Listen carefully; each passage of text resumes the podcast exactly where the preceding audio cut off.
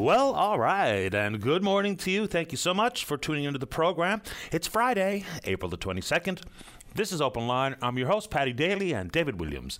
He's producing this edition of Come On With It Friday here on Open Line. If you're in the St. John's metro region, the number to dial to get in the queue and on the air to talk about whatever you want to talk about, 273 5211, or elsewhere it's toll free long distance 1 888 590 VOCM, which is 8626. This is a great story to kick off this morning.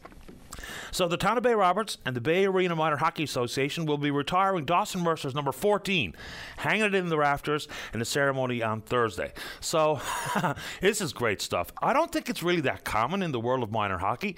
If you have an example, whether it be Michael Ryder's number up in Bonavista or whatever, I'd be happy to hear about that this morning, but you don't see a lot of it. You see it across some of the senior ranks, for instance, but in minor hockey, not very common. Now, Dawson, of course, has made it to the top of the heap as a National Hockey Leaguer. He's having a great rookie season, as we all know. He's got, uh, let's see here, 41 points.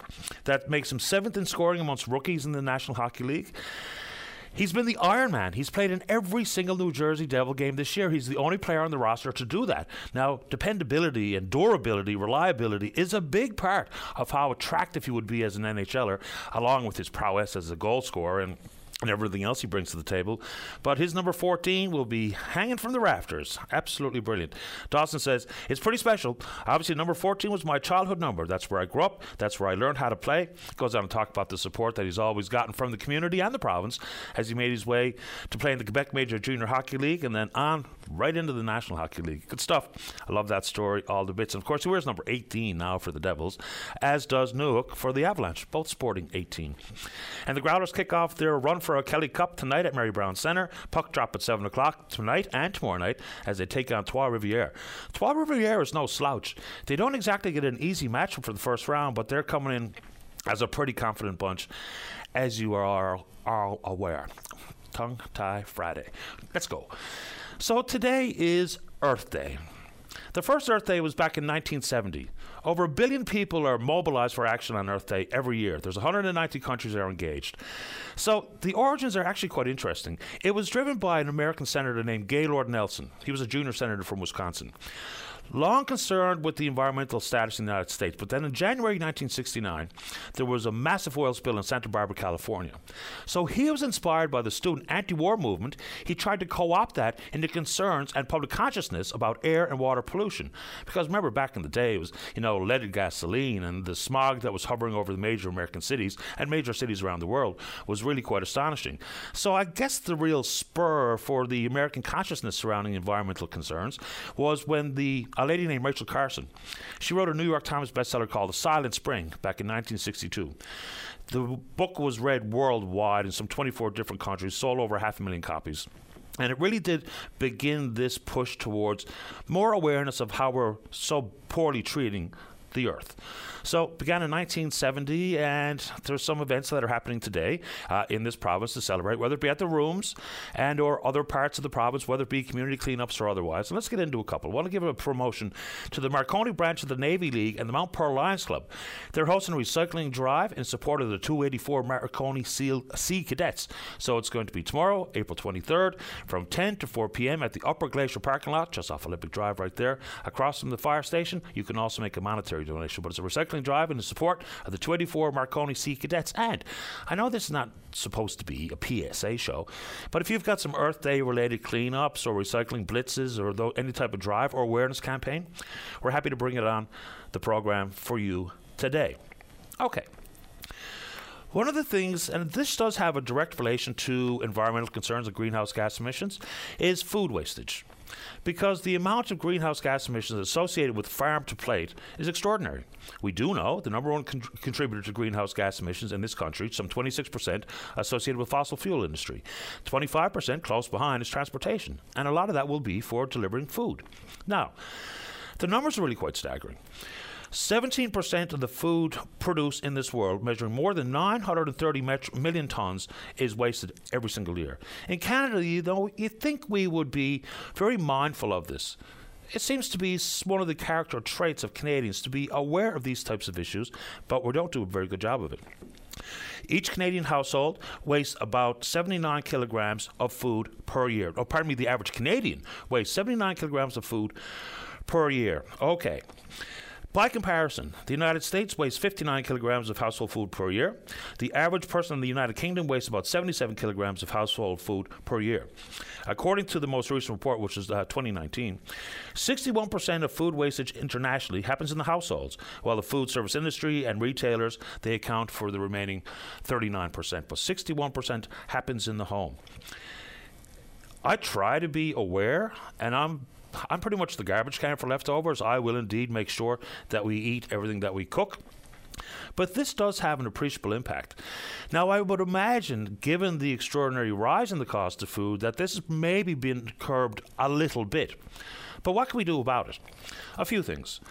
Certainly, when we talk about the reliability of some 90% of the goods and services that we need in this province, we import them.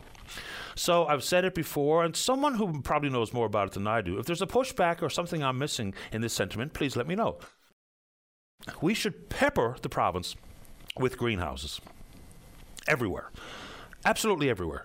Community gardens, as much as possible because we can do better with reducing emissions if the food is close by. Remember that concept there some years ago where you try to consume everything within a 100 mile or 100 kilometer radius of where you live. So, for a variety of reasons. But it would be a food security issue, an access issue, a cost issue. We'd reduce freight surcharges when we talk about what's on the shelves in our cupboards and or the grocery store. So I think there's a place for us to do better on that front. We see government get involved in all types of spends and they will talk about doubling food production, but that basically relies on the big agricultural uh, prospects or business models brought forward by individuals or groups. But if we had, you know, the regions get together, put their best foot forward, the provincial government aware of what would absolutely be attained and achieved by peppering the entire province with greenhouses, and maybe some large scale, but certainly a lot of small ones that would service small communities and or pockets of the province. So something has to give on that front. I seem to think it's a good idea. Maybe I'm out to lunch, but if you want to expand on that this morning, and there's always room for the medium to large scale farming outfits, even though we know that the super farms, the mega farms, has really made it quite difficult to compete, really made it quite difficult to find a market for smaller producers, which used to rule the roost, roost and roost, pardon me, And if you want to talk about it. Let's do exactly that. In addition, when we talk about food wastage, so some 39% of the world's food wastage comes from food service industry and the major retailers. This is done in other provinces and it should absolutely be done here as well. We see the amount of traffic that's increased at the province's food banks. And even if you're looking to a church group or a community group for some support on that front, we should 100% approach every one of the major retailers so that when the date comes where they think it's no longer an attractive option to put on their grocery shelves, you know, those best before dates doesn't mean that the food is no good anymore. It just doesn't have its maximum nutritional value and or potentially some some erosion of the, the taste. But it's still perfectly fine for human consumption every one of these retailers should be signing agreements with food banks, community groups, and church groups to ensure that before they throw it away, throw it in the garbage, it lands at St. Vincent de Paul or Bridges for Hope or one church group or some community organization that's trying to do their level best for folks who are being left behind. Let's get that done. That's something we can do. And so let's see if we can pull it off. All right, and of course, one of the contributing factors to what we're seeing in, uh, with the prices is inflation. Man, it all felt bad enough when we were talking about a 30 year high at 5.7%. Now, this month, 6.7%. 6.7. It's a 31 year high. Now, of course, there's a lot of political rhetoric surrounding the inflation numbers. And yes, there's going to be concerns with uh, the prices of getting things distributed around the world. There's going to be global supply chain interruptions, the cost of energy and homes. There's a lot of contributing factors. And now we're led to believe that it's just one politician, one, one party or another. There's more demand and more money than there are goods. And it's it's virtually impossible to have a clear understanding in layman's terms of all the contributing factors to inflation. But let's be careful that we boil it down to where we think there can be some solutions found. Part of it is inside the Bank of Canada. Part of it is the volatility of energy markets, which we have limited control over, if any. But inflation has hit a 31 year high of 6.7%. Oh, yeah, yeah, yeah, yeah. All right. Now, in direct contrast to Earth Day is Bay du Nord. And I think that's a, a fair way to couch it.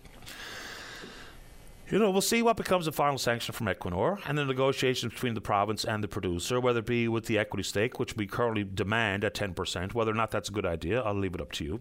There's also how many jobs will be created and services performed right here in this province versus shipped overseas, whether it be South Korea, Texas, wherever the case may be. So that's part of it. But you know, this was long in the wings and hasn't been getting much attention until now. It's the concept of this, this field, some 500 kilometers off our shores, outside our economic protective zone. There is a UN agreement for the United Nations Convention on the Law of the Sea.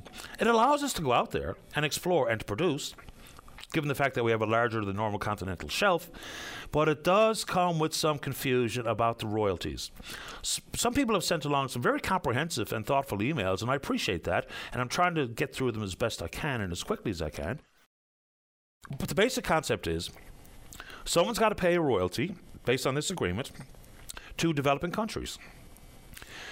With the Atlantic Accord, which quite clearly states that the royalties flow to the province, we are the primary beneficiary.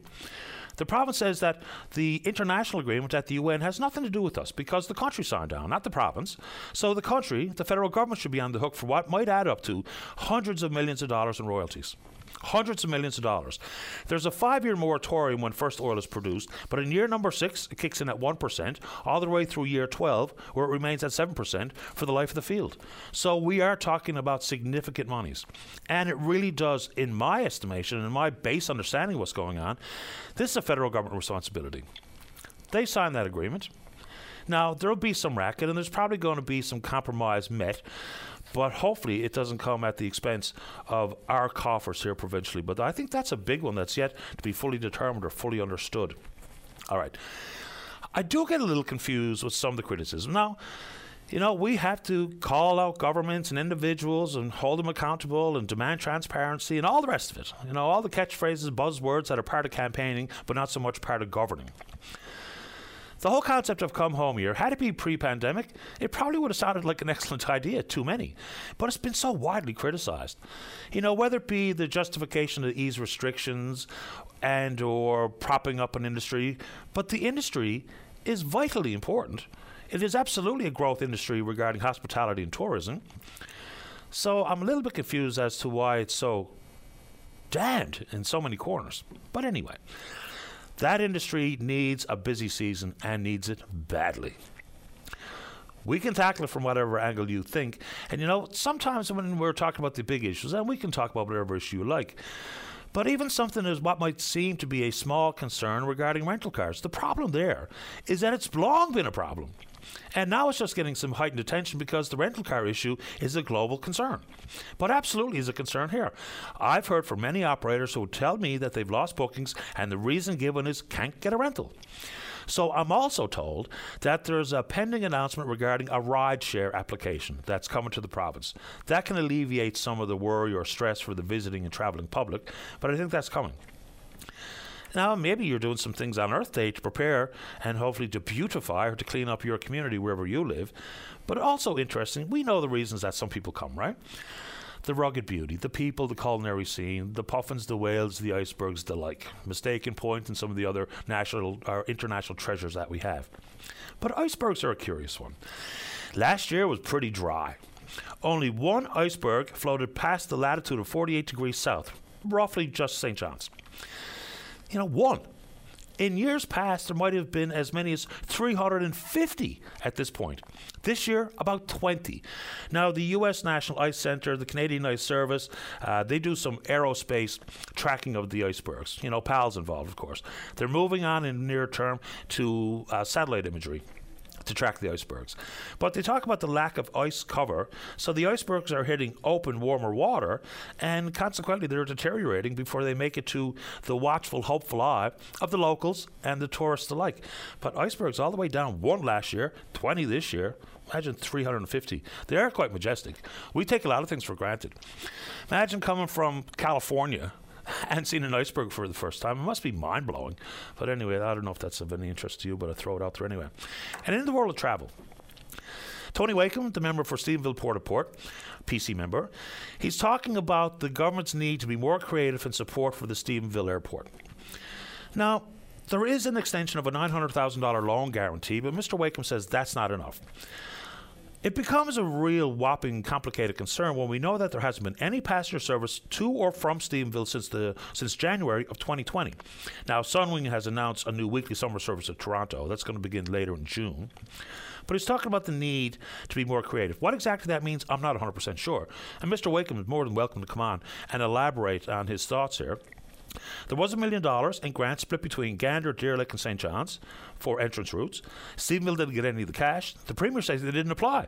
The problem there becomes the airport chair, Trevor Murphy, contends they didn't even know anything about how to apply or when to apply, only heard about it after the fact. Now, I don't know if that's a condemnation on where that belongs. But anyway, it's Stephenville Airport on the outside looking in. So, Mr. Wakeham, if you'd like to expand on how we can do something for that particular airport, we're happy to have the conversation. And then there's the long running concern about what's going on with the Diamond Group. That announcement just sounded so good, and sometimes things sound too good to be true. So it's yet to materialize. Apparently, it's not dead, but it would bring a whopping big investment to the Stephenville Airport and surrounding area. And tons of jobs to come with it. And some industrial scale drones to be built on site. Still two operators in the airport, but it'd be nice to know exactly what's going on with that. Maybe we can organise some time with Carl Diamond from the Diamond Group to get a better update. Okay, very quickly. The collaborative care clinics. Healthcare is, of course, on top of mind for so many people. In a joint release between the Newfoundland Labrador Medical Association and the Newfoundland Labrador College of Family Physicians, they are warning that when we're simply attracting family doctors away from their clinic to put them in a collaborative care clinic, we're not doing anything to help the general public who need access to health care they do also go on to say, and one specific doctor goes on to say, that the collaborative care clinics are absolutely the gold standard. So whether you walk in the door to Collaborative Care Clinic and there's a doctor, nurse practitioner, registered nurse, social worker, pharmacist, dietitian, and you can do all this through Patient Connect NL. It just always feels and sounds like this is absolutely the way. But their point is well taken, is if we're simply moving doctors who are not allowed apparently to take their patient roster with them, then we're just orphaning a bunch of different people in different parts of the province. So if it's the gold standard, and I think we've made it a very so called oversimplified issue with trying to recruit and retain a doctor. But yeah, if we're just simply shuffling healthcare professionals around, it doesn't necessarily make things better. Even though in a, a, a standard size GP clinic with a patient roster of some 3,000 and a collaborative care clinic where there's still capacity available that might see as many as 9,000 patients, it all sounds good. But of course, the devil is in the details. But where the, who the doctors are, whether they're new to the system, or otherwise. And look, healthcare is as wide as it is broad if you want to talk about it. Let's go. We're on Twitter. We're VOCM Open Line. Follow us there. Our email address is openline at VOCM.com. Let's get a tune on the go. For a while, I was afraid to play the Beatles because I thought I might play them too much, but I haven't played them in a long time. It was today, 1964, that the Beatles scored their seventh number one of the year in the UK chart with Ticket to Ride. When we come back, let's do it. Welcome back to the show. Let's begin this morning on line number eight. Good morning, Adam Furlong. You're on the air. Good morning, Paddy. How are you? Great today, thanks. How about you? I'm pretty good. Uh, I just heard your preamble there where you were talking a lot about uh, more small scale agriculture and and food security issues and more greenhouse production and all that kind of stuff. So I thought I'd just give you a call and talk about uh, some of the same points that you were talking about uh, that I completely agree with and I've got a, I've actually got a bit of a small scale farm here on the Bonavista Peninsula, so I'd just like to talk about what we're doing and what we're planning to be doing. Go ahead. Um, yeah, so I completely agree with pretty much everything that you said there. I mean, the, the local food production in Newfoundland is is a ma- major concern, and the long distance food supply is the main contributor to all of this. I mean, most of our food comes from elsewhere in Canada, the U.S., you know, Central and South America, and pretty much everywhere else all over the world. Even if you go into a grocery store here and buy a pack of blueberries, comes from the Maritimes or down in the States, where I mean, Newfoundland blueberries are everywhere. Um, so I'd like to just point out one example of, of how um, relying on large scale agriculture and and uh, you know global food supply chains is a main issue. Um, last year, the biggest global almond producer in the world down in California uh, stopped producing almonds because of all of the uh, persistent and prolonged drought that California sees regularly. They, they just couldn't do it anymore. So they actually produce 80% of the world's almonds, and that's done now. Which you know might not seem like a big deal. It's it's only almonds. Just let me throw uh, uh, something in there on the almond world. You know, I like almonds. But I think if we have a real careful look at almond production, we should be asking some pretty serious questions. It takes over a gallon of water to grow one almond. One.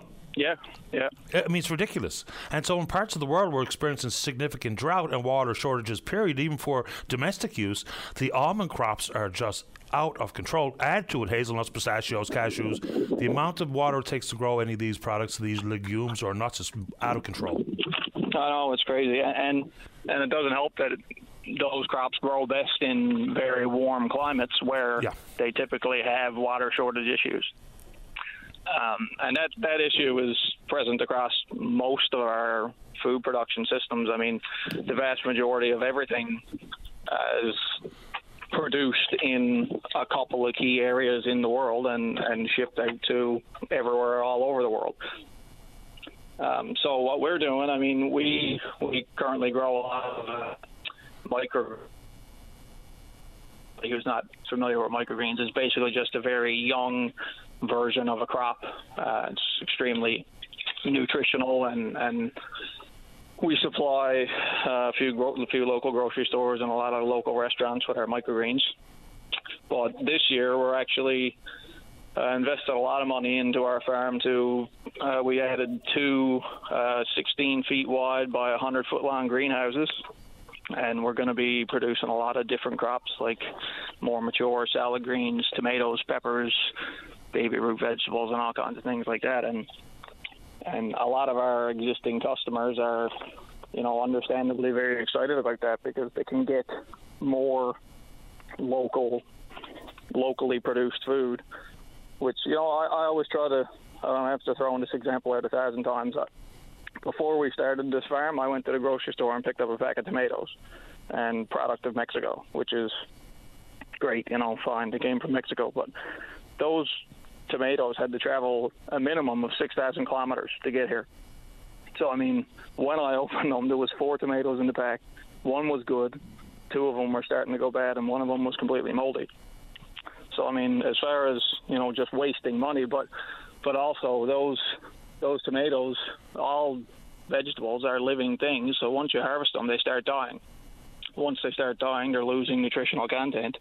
So, I mean, if it took several weeks and over 6,000 kilometers for those tomatoes to get to my plate. They're, they're, they've lost a lot of their nutritional content by the time my family eats them. Well, I mean, if anyone has ever had the opportunity, and I'm sure many people listening have, is to have a fresh off the vine tomato versus what you buy in a grocery store. And I'm not criticizing grocery stores; they get the products where the major retailers strike deals. But a fresh tomato versus a 6,000 kilometer travel tomato, it's not even the same thing. It, it, no, there's, it's, it's nothing quite like it. And uh, for you to expand, congratulations. I wish you nothing but the best of luck. The fact is, we have enough demand here where we could add I don't know, 500% capacity and still not deteriorate your market or access to market. So we've got a long way to go here. I know the province talks about doubling food production and, you know, offering additional 65,000 hectares of land but you know, some really tailored, region specific community gardens, greenhouses. Let's go. Let's get this in, underway. You know, some seed money, pardon the pun, to start it up and then turn it over to the community. Turn it over to the farmer who wants to take it on as a full time job to create jobs, to provide food. We've just, there's answers and solutions out there. I'm really surprised we're not grabbing them. Yeah, I completely agree. And uh, we actually, um, about a month ago, we received, uh, we're actually the first uh, Newfoundland based business to receive a uh, Desjardins Good Spark grant. And uh, they they took were taking applications last fall, and I uh, I submitted an application for that. It's a Canada-wide program, and they're only giving out 150 grants Canada-wide. And I honestly never expected that I would be a successful applicant, but I couldn't just let the opportunity pass by. So I put in an application, and, and a month ago they they let me know that I was a successful successful applicant, and we're going to be using that money to uh, develop a, a like a post harvest facility here on our property where we can uh, have like a washing and packaging and cold storage facility so that we can extend our product life and, and try to provide more value to our you know eastern Newfoundland, but especially our local community. Well, I mean, I of course again reiterate, I wish you nothing but the best, and bravo to expand what you're doing on site at your farm. Good to have you on the show, Adam. Anything else you'd like to offer this morning? Uh, yeah, I'd just like to say that that that uh, Good Spark Grant program has been going on for a few years now, and I, I never even heard of it until this past fall. So, uh, I, like I said, I put in an application, and, and we were successful. We were the first people in Newfoundland to ever win that.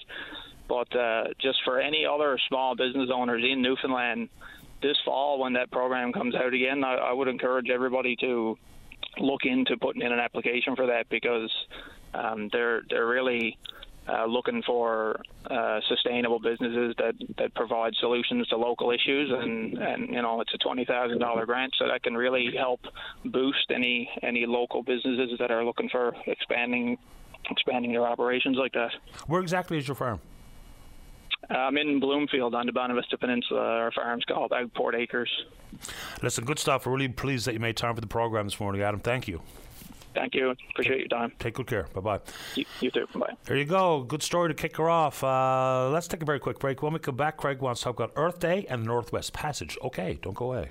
Weekdays on VOCM, it's Open Line with your host, Paddy Daly. Join the conversation each morning from 9 a.m. to noon on your VOCM. We get people talking. Well, welcome back to the program. Uh, before we get to uh, the Northwest Passage, let's go to line number eight. Say good morning to Nick Miller. Hi, Nick. You're on the air. Hi, Paddy. How are you? Excellent, sir. How about yourself? Oh, pretty good. All right, thanks so for letting me come on this morning. Happy to do it. You know, we'll try to help promote some events, uh, whether it be Labrador or on the island. But uh, Ironfest is coming up in August from the 11th to the 14th. What's on the go? So we, uh, it's the first ever Iron Festival, um, and we have a, on Saturday, August 13th, we have a concert as well as uh, food, beer vendors, and such. Uh, but we actually our headliner band is going to be the Sam Roberts Band. Um, and opening for them will be the Navigators. And we have a local band, Shallow Water, as well as uh, Dave McHugh. That's going to be our lineup for the day. Uh, we're very excited to be able to offer the first ever Iron Festival to the people of uh, Labrador West, and uh, we're excited to see how it'll uh, turn out. Fantastic! I really love Sam Roberts. When I first heard uh, what was the name of the record, "We Were Born in a Flame," I think it is.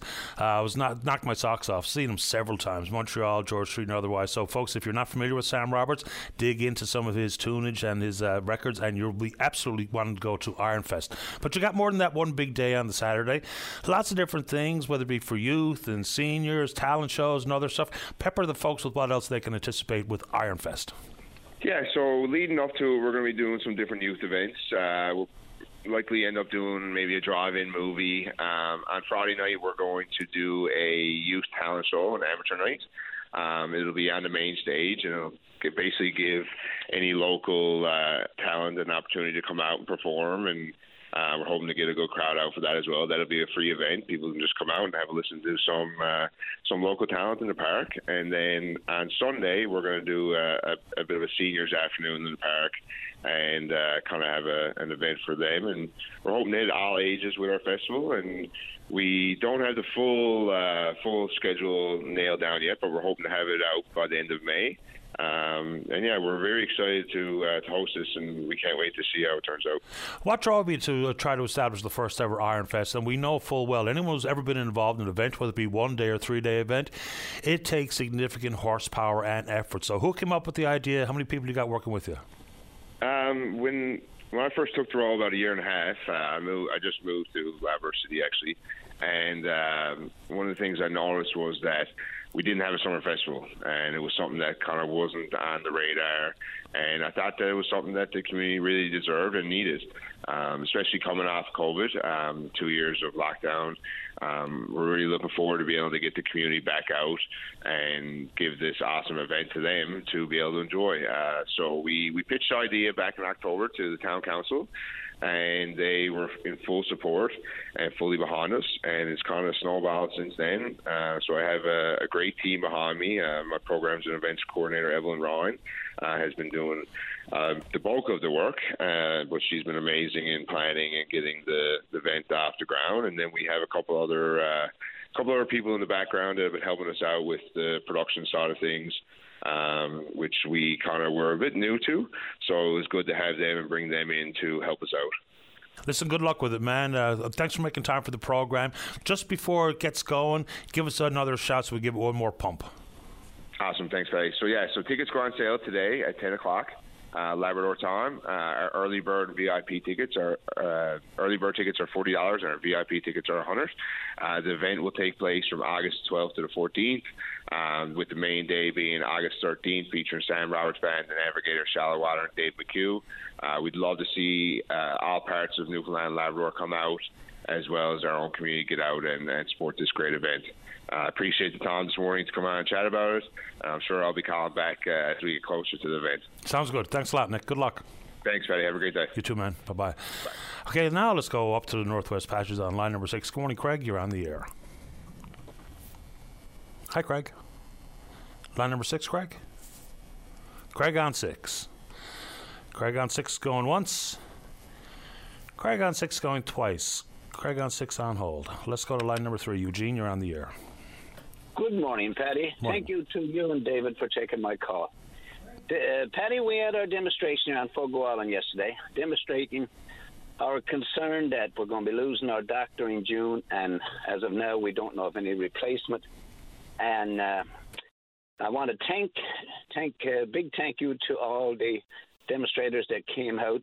We didn't have a big crowd, Paddy, but there was a lot happening now. It's the Easter break. People are gone off their own hockey tournaments and all that stuff, and the crab plant is open and the fishery is open. And, but uh, what was what was there was very determined, and we appreciate it. We had our MP was there, and he had his say. We had our, our deputy uh, mayor Justin Hearn was there and had his say because he was in on the meetings last Thursday with councils and, and uh, Central Health to, to see what the plan was for the future, which was all good. Uh, Paddy, uh, I, I, I've been listening to the news, the morning show, and that, and I, I, I understand from the meeting yesterday in Gander with the Premier and the Minister that there's extra money cut out for primary care, vir- virtual emer- emergency room, Columbus team clinics, uh, that's all good. It's it's really good. Any anytime there's extra money put in healthcare, it's a good thing. But the sad part about it, there was no mention of replacement doctors for rural Newfoundland. We got five that we know is going, and I understand there's up to nine that's going. Uh, five confirmed, and we got no understanding of any replacement. They say there's going to be temporary doctors here for at least a month or two this summer, temporary just won't cut it. We got to have permanent doctors. Right now, if there's an accident here on Fogo Island at the crab plant or we're uh, highway or whatever, we don't have a doctor. Now, the doctor's gone off the island for family reasons, but that's understandable. But this is just an example. What would happen? Virtual just won't cut it, Paddy. You're not alone. You know, we've heard from uh, municipal leaders in a variety of communities, whether it be Mayor Crew down in Hermitage or the folks in uh, Buckens and St. Albans has lost theirs. The list's pretty long. Harbour Breton is scheduled to lose theirs right away. So I don't know where there hasn't been mention of replacement doctors because they, uh, as far as I can tell from where I sit, they talk about it a lot. But I think that we all of a sudden believe that just throwing money at it solves the problem. When if that was true, then we'd have no problems in this province because the the expense on healthcare is whopper. What is it, 36 percent, some 3.6 billion dollars per year, and it's not solving the problem. So the creativity with recruiting a doctor, especially to a remote, rural, isolated part of the world, and including in the this province is a little bit more difficult than I think people give it credit for, to be honest. You're darn right, Paddy. You got it summed, summed up pretty good. Uh, uh, the premier is saying we can't be doing the same things over and over like we have in the past. I don't know what the explanation of that was. Do you have any understanding what he meant by that? Well, I think what most people would think is that if you hear of a cut, you think that it jeopardizes one service or another. But in healthcare, if we just continue to believe that we continue the path we've been on, the status quo, the reliance on brick and mortar, and the continually pumping money at it, it just hasn't worked. That's my problem, is that if we're looking for positive healthcare outcomes, then we're kind of reacting after the fact. We only deal with you when you're sick. We don't do much to talk about how and why people are engaged so often with the healthcare system. We don't get down to, you know, why we're leading the league in the cardiovascular issues, diabetes and otherwise. So we're very much a reactive system. So to understand who's getting sick and why, the social determinants of health, and to try to streamline or make the system more efficient and to in- increase access for folks, we don't really do that that. We just think that, well, if we spend more money, then things will get better. But historically, if we're being honest with ourselves, it hasn't worked. It simply has not worked. No, Paddy, it won't work. I mean, we're gone from three doctors at one time to one doctor, and now we're going to lose that doctor. We got a lot of activity on for Fogo Island. We got 2,200 people. We got the Hindener that's block solid blooming. We got the crab plants, and we got the shrimp plants, and we got traffic on, on the go. And uh, you know, if there's an accident, and you know, we, we you know, I know of a, someone that went to the hospital just recently. The blood run out of them from an accident, and and Dr. Terry took care of them. I mean, if he wasn't there, that person would be dead today you know, we, we got to have a doctor station on Fogo Island, but it is, you know, not only Fogo Island, of course, you got Harbour Breton and you got Baie Verte and you got places, and I understand down in, in New-Wes-Valley, the doctors leaving on there. So we got to have doctors in these areas. We just can't operate virtually. You just can't call together to the virtual uh, uh, the phone call and, and get coverage for that blood that's run out of that person. We got to have doctors, and we're going to have doctors because this protest won't stop. We will continue. Appreciate the time this morning, Eugene. Thank you. Paddy, always good to talk to you, man. You're doing an excellent job. Thank Thanks, you. Eugene. Take care. Bye bye. Have a nice weekend. Uh, just quickly before we get to the break. The great Red Fisher, of course, covered the Montreal Canadiens for decades as a journalist. He wrote in a column, this is years ago, that the three greatest Montreal Canadiens of all time was number one, Jean Beliveau, number two, Maurice Rocket Richard, and number three, Guy Lafleur. This morning, Guy Lafleur has passed at the age of 70. So this week you lose Mike Bossy and Guy Lafleur. And you know, as a Montreal fan, and far and away my two favourite players were Larry Robinson and Guy Lafleur. And he does still remain one of the absolute legends of the game and one of the very best and most exciting Montreal Canadiens. Dead at the age of 70. Boy, let's take a break. Don't go away. Welcome back to the show. Let's go to line number seven and say good morning to the PC member of the House of Assembly, elected in and serving the folks of Harbour Main. She's the Shadow Minister of Women and Gender Equality. That's Helen, pardon me, Helen Conway Ottenheimer. Good morning, Helen. You're on the air. Good morning, Paddy, and thank you for taking my call. Happy to do it. I, am calling um, this morning, Paddy, because I heard uh, in your preamble yesterday you referenced uh, a topic which you had described as, as perhaps a difficult topic to discuss, and, and I guess dark in a way. But I really am glad that you raised this this topic yesterday, and that's about violence uh, in our province, and uh, it really needs to be discussed. We need to have these conversations. I want to talk to you about that. I want to talk about the specific plan that you referenced yesterday as well. Um, but first, one of the things that you had mentioned yesterday, and uh, before I get into the, the, benefits and the importance of having an actual plan, which we don't right now, uh, but one of the things that you mentioned, and I, I think I'm going to just um, discuss that a little bit because you talked about, um, you know, why don't women leave abusive relationships and you know, I really think that's important to to have a chat about because, you know, there are misunderstandings out there about about domestic uh, abuse and and why women don't leave, um, you know, abusive relationships. Hopefully, it came across the way I intended to because I think I hear far too often if you find yourself in a dangerous place, then just leave. But that is just so oversimplified and ignores all of the real contributing factors as to why people don't leave a dangerous situation, whether it be a place to go finances, children, pets, whatever. We just can't say if it's dangerous, leave because that's simply unfair to the victims. And you know that's why I just want to say because bringing that up, I mean, it is I think um, somewhat embedded even in our perhaps in our institutions, and and it may even still be embedded in our criminal justice system in terms of, you know, perceptions. When when women are, for example, um, you know, bring forward um, claims of um, abuse uh, in the court system, and and so you know, I think that this is really important because we do know that there are barriers. There's no question about it that that exist and that stand in the way of women leaving abusive relationships, and and whether it's psychological or emotional, financial, uh, of course, the danger and fear that's out there, and uh, you know, it's also important to recognize that asking for help is really not easy, and there may not be family supports out there for women to do that, and so I think we really need to talk about that as well because that that's an important part of the equation here. When, when we talk about violence in in our communities, um, you know, about the perceptions that are out there, about the uh, fact that you know we need to challenge these you know uh, negative attitudes that are are surrounding um, uh, women and and why they don't leave these abusive relationships. But I also wanted to mention you, you talked about the plan, and I had uh, brought that up in, in the House of Assembly when in, in question period. And you know, I don't know if there's um, an understanding as to why it's important to have a plan. And there was a plan. It was the Action Plan for Prevention of Violence in Newfoundland and Labrador, and it ended.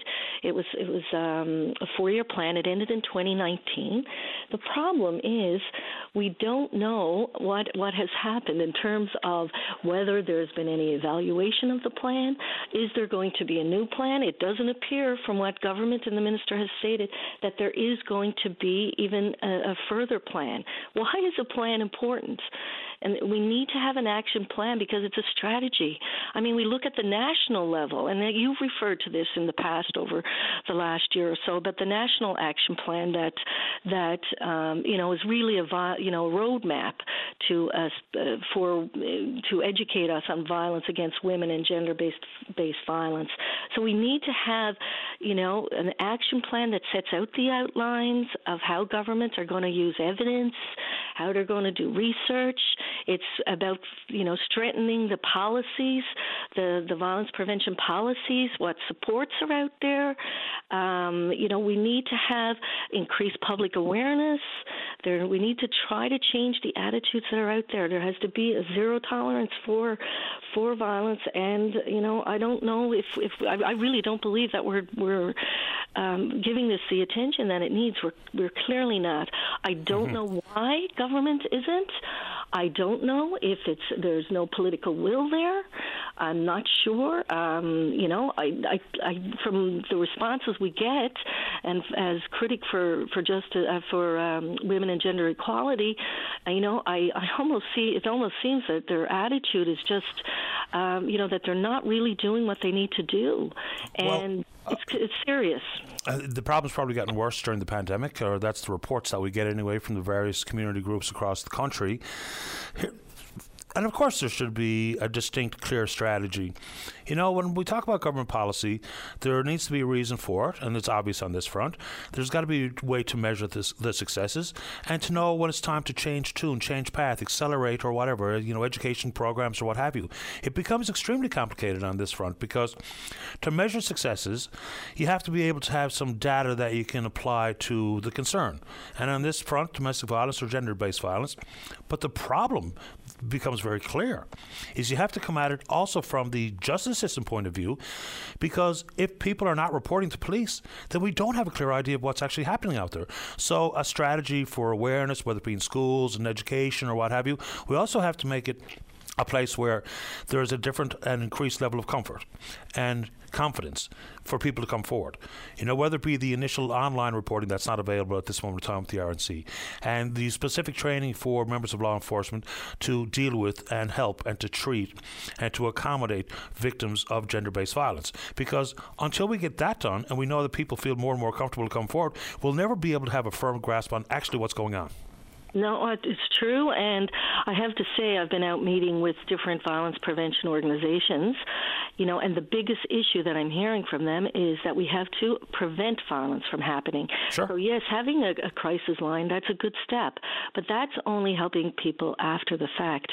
There needs to be focus. Education is the key at an early age. We have to have compulsory um, curriculum, core curriculum in the schools. We don't have enough. We need to educate our young, um, you know, boys in particular about the meaning of consent and dating violence and, and healthy relationships and other issues involving uh, gender-based violence and par- parent programming. I mean, that also is it would would be helpful. But I, when I look at this and the fact that there is no plan, okay, there's no plan. You know, government has to lead. They have, you know, the opportunity to to do this. It has to be led by government.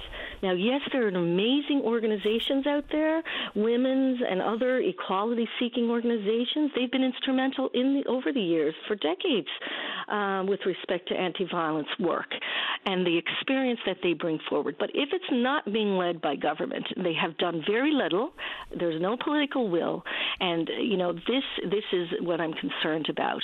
We have to we have to invest in this issue because the long-term costs of violence in our society, we know what that is, and and where there's no commitment um, to creating a new violence prevention action plan, that is is very very concerning to to me as critic for uh, women and gender equality and for our, the opposition party and for all Newfoundlanders, I'm sure. I appreciate the time this morning, Helen. Thank you very much.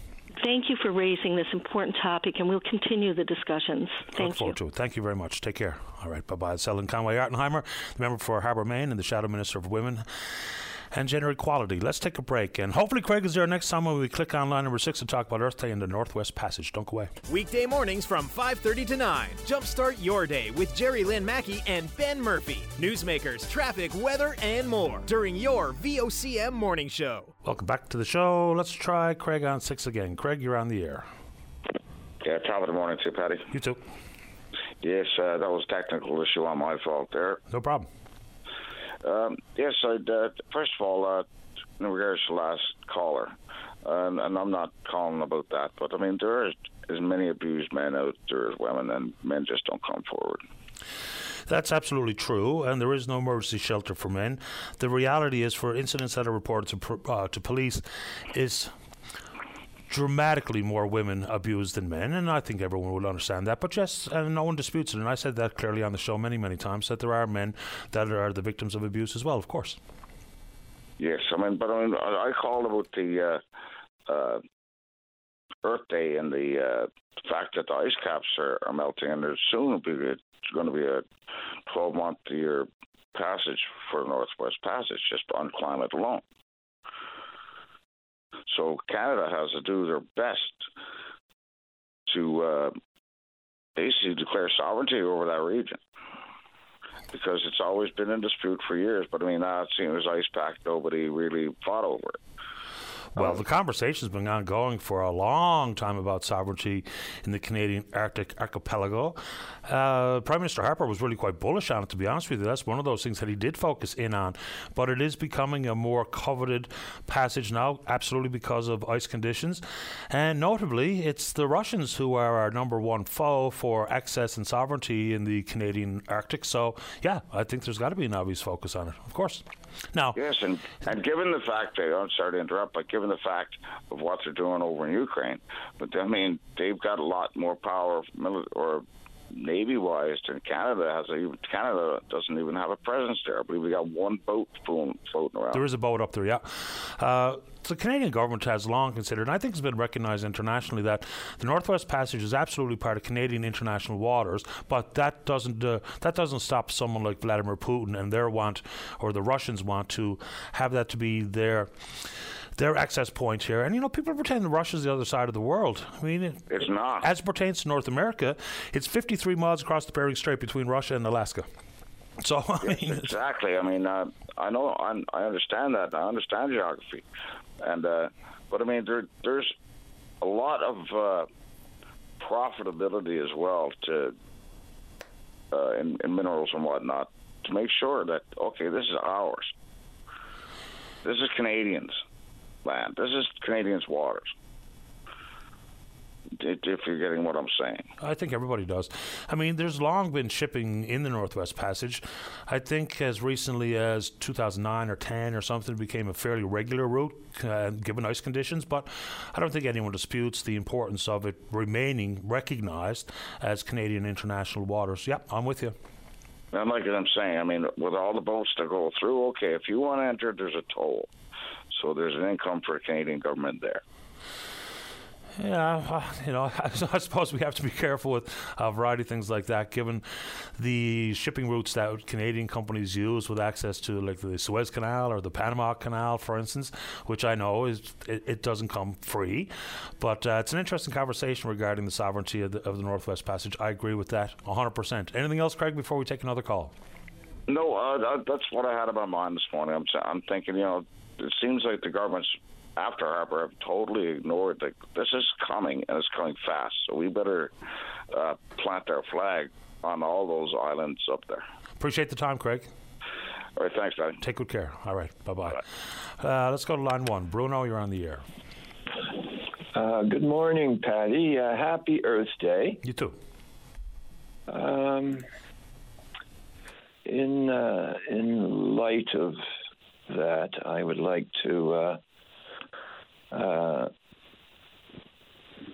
start a discussion uh, about uh, du Nord and uh, Steven Guilbeault, who, as you know, was fam- most famous before this for hanging off the CN Tower with uh, anti climate change banners.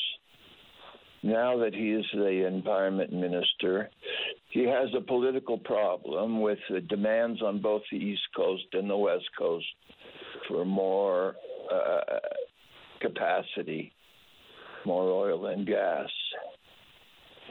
So, what he does is shift away from himself the responsibility for decision making by creating this new impact assessment agency of Canada. Because prior to this, it was the federal environment minister that had the decision making power on whether these projects were to go ahead or not. He still does. So, he's just looking for political cover. That's all. He says, you know, well, it's not my decision. It's the Impact Assessment Agency of Canada, and they've stiffened the parameters inside that agency back in 2019. So he's deflecting away from his own past as an environmental activist, now the Minister of the Environment. But it's absolutely the, the final decision remains on his desk. Well, of course, but uh, if you talk to him, I'll bet he'd, bet he'd dodge that one. But uh, uh, the environmental movement in, in Canada and globally uh, has a couple of uh, supervillains. Uh, one of them is Dr. Patrick Moore, one of the original handful of uh, people that started Greenpeace, that has since jumped ship and has become the favorite of industries like the nuclear industry, oil and gas industry, forest industries, uh, for saying, uh, let's go ahead. Uh, in other words, he's completely uh, abandoned his uh, green past and is now is uh, um, opposite of that as one can become. So he's a villain in the environmental movement, and Steven Guilbeault has just joined his ranks. So Moore is not no longer alone as the supervillain in uh, what's going on with the planet. Uh, he's joined uh, Patrick Moore. Now, let's look at this uh, on Earth Day. Um, this Equinor du Nord uh, project in that context. Um, Gretchen Fitzgerald, who grew up in Newfoundland and who's the ex- um, executive director of the Sierra Club Foundation, I think is her current position. She grew up in Newfoundland. She's got a marine uh, degree in marine, a PhD in marine biology. She's the sister of your chief medical officer. And what she has to say about Equinord is that there's been a long history here of both the community's concerns being ignored fishery concerns being ignored, and of course the impact on whales and other species being downplayed or ignored. Uh, now, Keith Stewart, a former colleague of mine at uh, Greenpeace Canada, says the decision represents a triumph of the kind of politics that will only deepen the climate crisis and global addiction to planet wrecking fossil fuels. Now, Caroline Brouillette, National Policy Manager at Climate Action Network, uh, says that coming just two days after a UN climate report that was clear that there is no more room for oil and gas production if the world is to avoid the worst of the climate crisis. Well, we're, we're about to uh, charge straight ahead into that brave new world where we're not going to avoid the worst of the climate crisis. Get ready for fire, hellfire, and brimstone by the time uh, Bay du Nord gets developed in eight to ten years from now, long after it's going to be of any use to the people of Europe who will have changed. Well, Equinor says first oil 2028 if things go according to their plan. Uh, so Perhaps. it's not. It's the not minister in some reports says ten years. So you you know you can lowball it, but the point is it's going to be well after this this crisis in Europe is resolved. Uh, so let's uh, leave that where it's at. Uh, UN Secretary Antonio Guterres says that new fossil fueled infrastructure investments are moral and economic madness. So uh, we'll forget about the moral and economic madness in Newfoundland. We live in a different world where immorality and economic madness are the order of the day. And now let's look at uh, what uh, Angela Carter has to say. She says that I think what really angers and frustrates the people here is that we're told that the coffers are empty, that as a province we're nearing bankruptcy, and yet we can still subsidize the oil sector. I think people have had enough, she said. She also referenced these AstroTurf campaigns. Now, AstroTurf are fake grass, green grass uh, groups. They're fake uh, public concern groups. They're designed to falsely project grassroots support and even school curriculums influenced by the oil industry that she says is climate change denial by another name. So she calls what's going on in the campaigns there climate change denial by another name. Call it uh, when you lowball it and say it's going to be eight years rather than 10. Uh, what you're really doing is trying to pretend that this isn't moral and economic madness. Uh, that uh, but what difference does it make? What, what 8, 10, 6, 8, 10, what does that have to do with anything? If the project is going to be approved by the federal government or released from the environmental assessment and final sanction coming from Equinor, what difference does it make if it's 8 or 10 years from now? It's not going to make any difference. It's going to be hell on earth either way, isn't it? So the point is, why are we doing it? when everything points in the direction that this is moral, economic madness, why are we charging straight ahead and trying to protect it and lowball it? It's only going to be eight years instead of ten. I don't know what difference it makes. It's only you know it's the cleanest oil, and uh, we're not going to burn it. We're only going to develop it because it's the cleanest on the planet. Nobody said that. That kind of stuff. That kind of stuff is just nonsense, right? Well, nobody's ever said that, but anyway. Nobody says they're just going to develop it. and No one's going to burn it, Bruno. They're not developing it for fun no, or the good of their hearts. Saying. That's what I'm saying. If you're trying to pretend that you're the cleanest oil, what you're saying is that we're going to develop it, uh, and we're not going to burn it we're going to pretend that we're not going to burn it. Extraction issues only represent about 15 to 18 percent of life cycle. Uh, people uh, understand that. Nobody pumps oil to simply you know, pump it into the ground somewhere else. It's obviously going to be consumed and used in a variety of different uh, applications. Uh, again, I mean, yes. So no why do we talk things. about it being the cleanest on the planet? Why do we do that? Bruno, you, I mean, I know you don't want to talk about any of those things in context, and I'm just not really sure what to say to that anymore. I want to talk about them exactly in context and to focus on them, laser focus on them, and look at what we're doing. Moral, economic madness at a time where every day you have seniors calling you, telling you that they're starving in the cold because they can't afford to live and yet we subsidize the oil and gas industry. We shouldn't. to create a planet that's going to be a living hell for our children. We shouldn't uh, subsidize these companies. We shouldn't subsidize the, uh, those companies. But uh, carbon intensity is part of the conversation. I don't know why it wouldn't be. If we're talking about the complete life cycle of oil, it has to include how you extract the oil. And if we don't want to let's look at consider that, then we're missing. okay, Bruno. Okay, all right. So let's look at I'm having too fun. I'm having too good we? a, blue sky, sunny day here in St. John's. I'll give you the final 30 seconds before we say goodbye.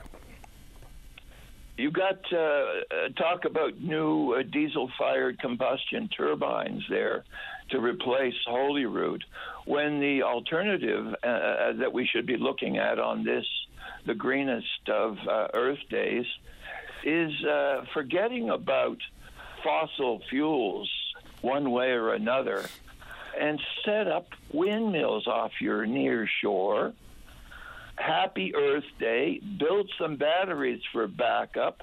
You can shut down Holyrood. You can uh, provide backup power instead of spending $65 million a year on keeping Holyrood clunking along.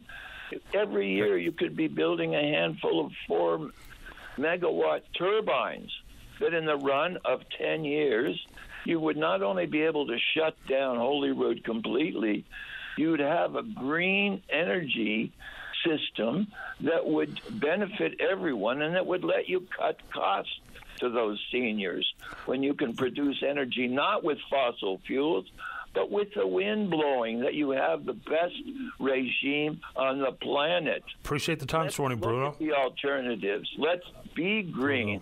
Let's not look at fossil fuel uh, because it makes our Bruno. friends some money.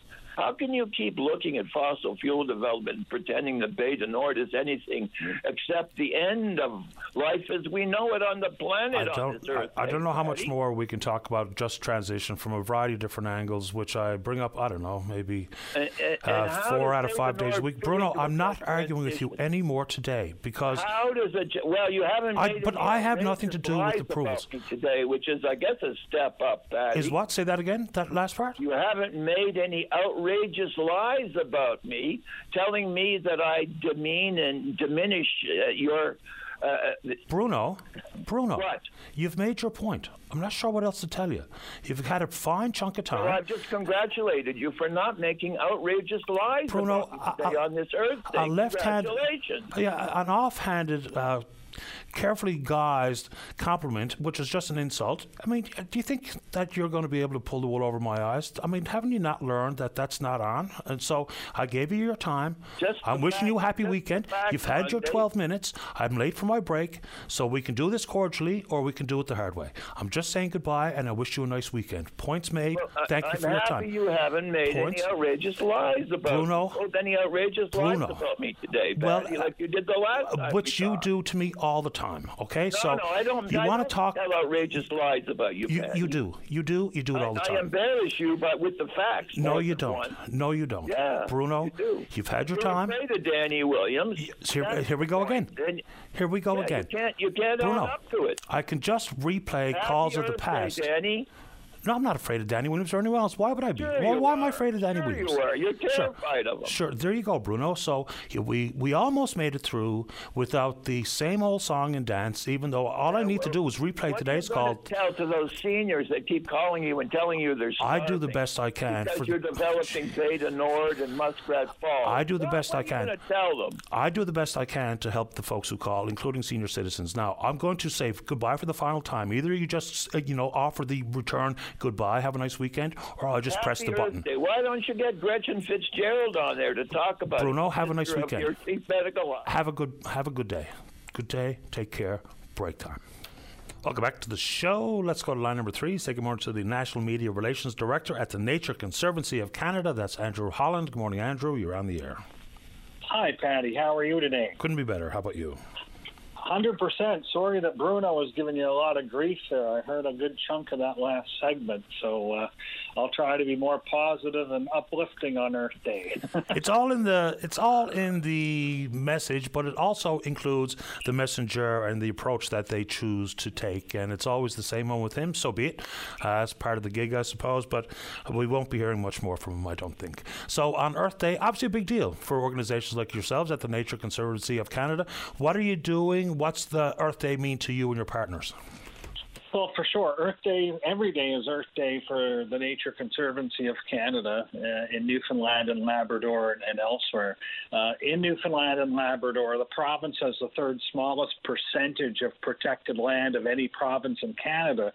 And uh, the Nature Conservancy of Canada is the only private land trust in the province. So we're trying to work with willing private landowners who want to donate or, or sell their properties for conservation. And since 1996, we've, we've managed to do 11 different nature reserves across the province that have multiple parcels of land that we've negotiated, and that's protected over 5,600 hectares across the province it also comes with some possible and potential backlash because every now and then when we hear that a different area is going to be protected, whether it be by done, uh, work done by WERAC or your organization, people think they lose all this access. And all of a sudden, this is sacrosanct and no one's even allowed to breathe in the direction. Say Salmonier River, for instance.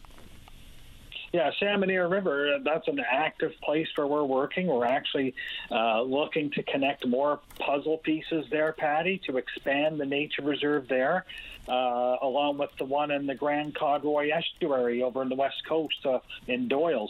Uh, great project areas where we've worked with local private landowners who've decided to sell or donate their lands for conservation.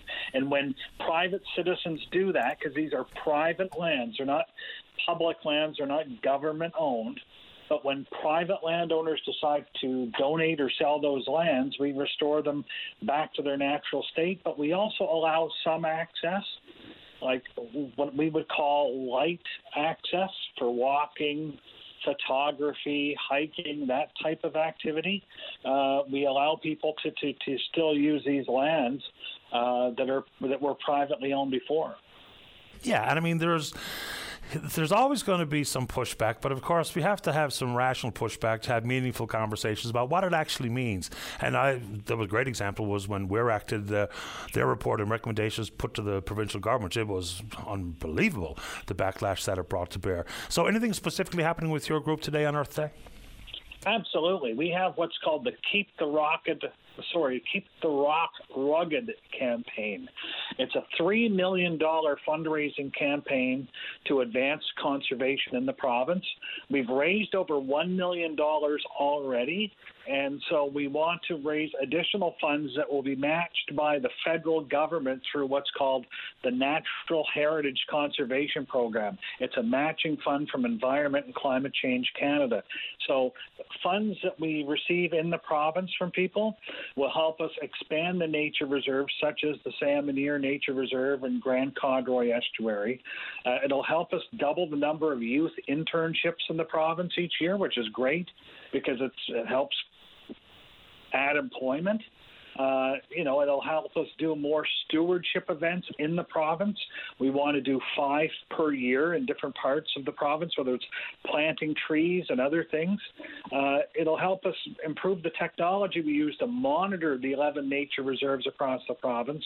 And also, it, it'll help us try to work with the provincial government to seek and new protected areas on crown lands. This is really important, Patty.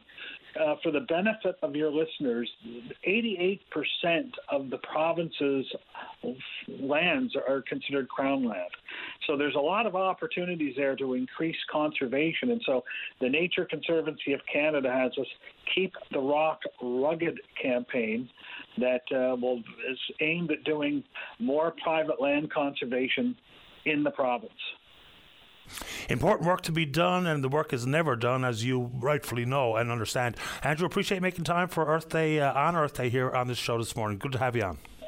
Thank you. Can I just mention something just very briefly because I talked to Dave about it a moment ago? Sure, go ahead. Uh, 12:30 today, Newfoundland Labrador time.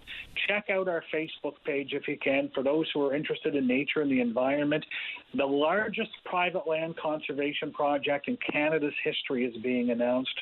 The Nature Conservancy of Canada is being joined by the Federal Minister of the Environment, along with Indigenous organizations, to announce a huge protected area that's double the size of Toronto and three times the size of Montreal to protect boreal forest in Canada. I want to just mention that it's under embargo because the news conference is coming up, but it's 12:30 Newfoundland and Labrador time, and people can view that on the Nature Conservancy of Canada's Facebook page. I appreciate that, Andrew. I'll take a look. Take her easy. Have a great weekend. You too, man. All the best. Bye bye. Sandra Holland, he's the National Media Relationship Officer with the Nature Conservancy of Canada. Let's take a break. Don't go away. Saturday morning, join us for the Irish Newfoundland Show. Send your request to irishnl at vocm.com or submit them online at vocm.com. Welcome back. Let's see here. Line number two, Roz, you're on the air. Hi, Patty. Um, you got so you got interesting topics that touch my heart today, especially about um, women. Um, and I thank God for the Iris Cur- Kirby House because th- that is after saving a lot of women uh, from um, being battered. Mm-hmm. Uh, the Iris Kirby House, that's right. Yeah. Now, what I called mainly about today, I don't know if I heard this right or not, uh, but a judge gave a company a break uh, under fine for a death or something. I, I only heard this on, on the news now. Uh, I don't know if I got all the information straight or not. That the judge felt that the company was small, so the, the fine was smaller uh, because of an injury on the job. Okay and I don't know if I heard that right or not. But um, what I'm worried about is will that open the floodgate gates for other people that um, you know we'd like to take to court, like big companies, um, and they because these big companies got lawyers uh, would this uh, bring down their fines also? Uh, I don't know if that would be the case. And, and in the recent past, there's been some pretty big companies pay some pretty hefty fines for some of the workplace incidents, including a couple of deaths that were just adjudicated in the courts not so long ago. So we always have to be mindful of the fact that you know, the justice system, whether it be a lot easier to navigate for the well to do, uh, rich Canadians, and certainly big corporations, they have the ability to wait you out. They got the money and the resources and the time to drag out court proceedings until they wear out the, the little guy. So that's always something I think we should be aware of. Sure. Yes, Patty, that's true too. But what I'm, I'm afraid of, because the lawyers know how to wiggle around things, that they might be able to use this as a you know, a, a thing to make their fines smaller too. I don't think that's uh, anything that's new. Uh, they will always try to do what they can to minimize the damages that their the companies that they represent have to pay. Uh, so that that's not a new phenomenon. Is that is that new? No. Oh, yeah. Like I said, Patty. Like I said, I'm not an educated person, but you have topics all the time that touch my heart, and um, I, this is the part when I, I heard that on the news yesterday. I just had to get on and voice my opinion on it. Sure. Because uh, you know the party is, um, you know, I never ever heard workers come take big companies to to court. Uh, did it ever happen? But this, I don't think this was a court case brought forward by workers' compensation. Uh, so I think you're talking about a paving company, right? Yes. Yeah. Okay. Yeah these cases happen all the time. Some of them are settled out of court, but this was a local company that actually pled guilty, and in an effort to try to deal with what would be the punishment coming their way. So I think I know the case you're talking about. Uh, anything else you want to say about it this morning? No, no, uh, Patty. Like I said, because uh, these topics hit my soul all the time, and and I'm glad I could speak to you on it. I'm glad you called, Ross. Have a nice weekend. And you too. Okay. Thank you. Bye. All right. Bye bye. Uh, let's try line number four. Eugene, you're on the air. Morning, uh, Patty. Good morning. All right, my, my, phone might go dead, but if if uh, if it do, I'm on the cell phone and the charger's not working. If it do, can you give call, call the this? I'm going to talk to you after.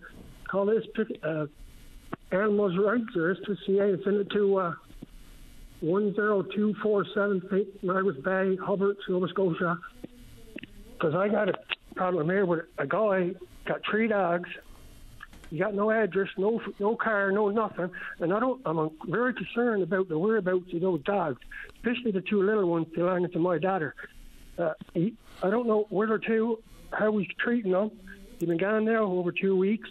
He takes them to work with him in his in his friend's truck, and he says he he could be living in the park. He says I'm very concerned about the dogs, and can we get some animal rights or somebody here to, to help us out to get them dogs to see what see what condition they're in? For someone in Nova Scotia? Well, in Hubbard, outside of Halifax. Yeah, I wouldn't know where to start with uh, an issue in that province, unfortunately. Well, my daughter lives here, she's from Newfoundland, Port Saunders, where I'm from, and I've been here now trying to get those dogs back. And we we, we tracked down his girlfriend, and she don't know where they're to and he got no driver's license, no vehicle. And he takes him to work with his friend's little small pickle.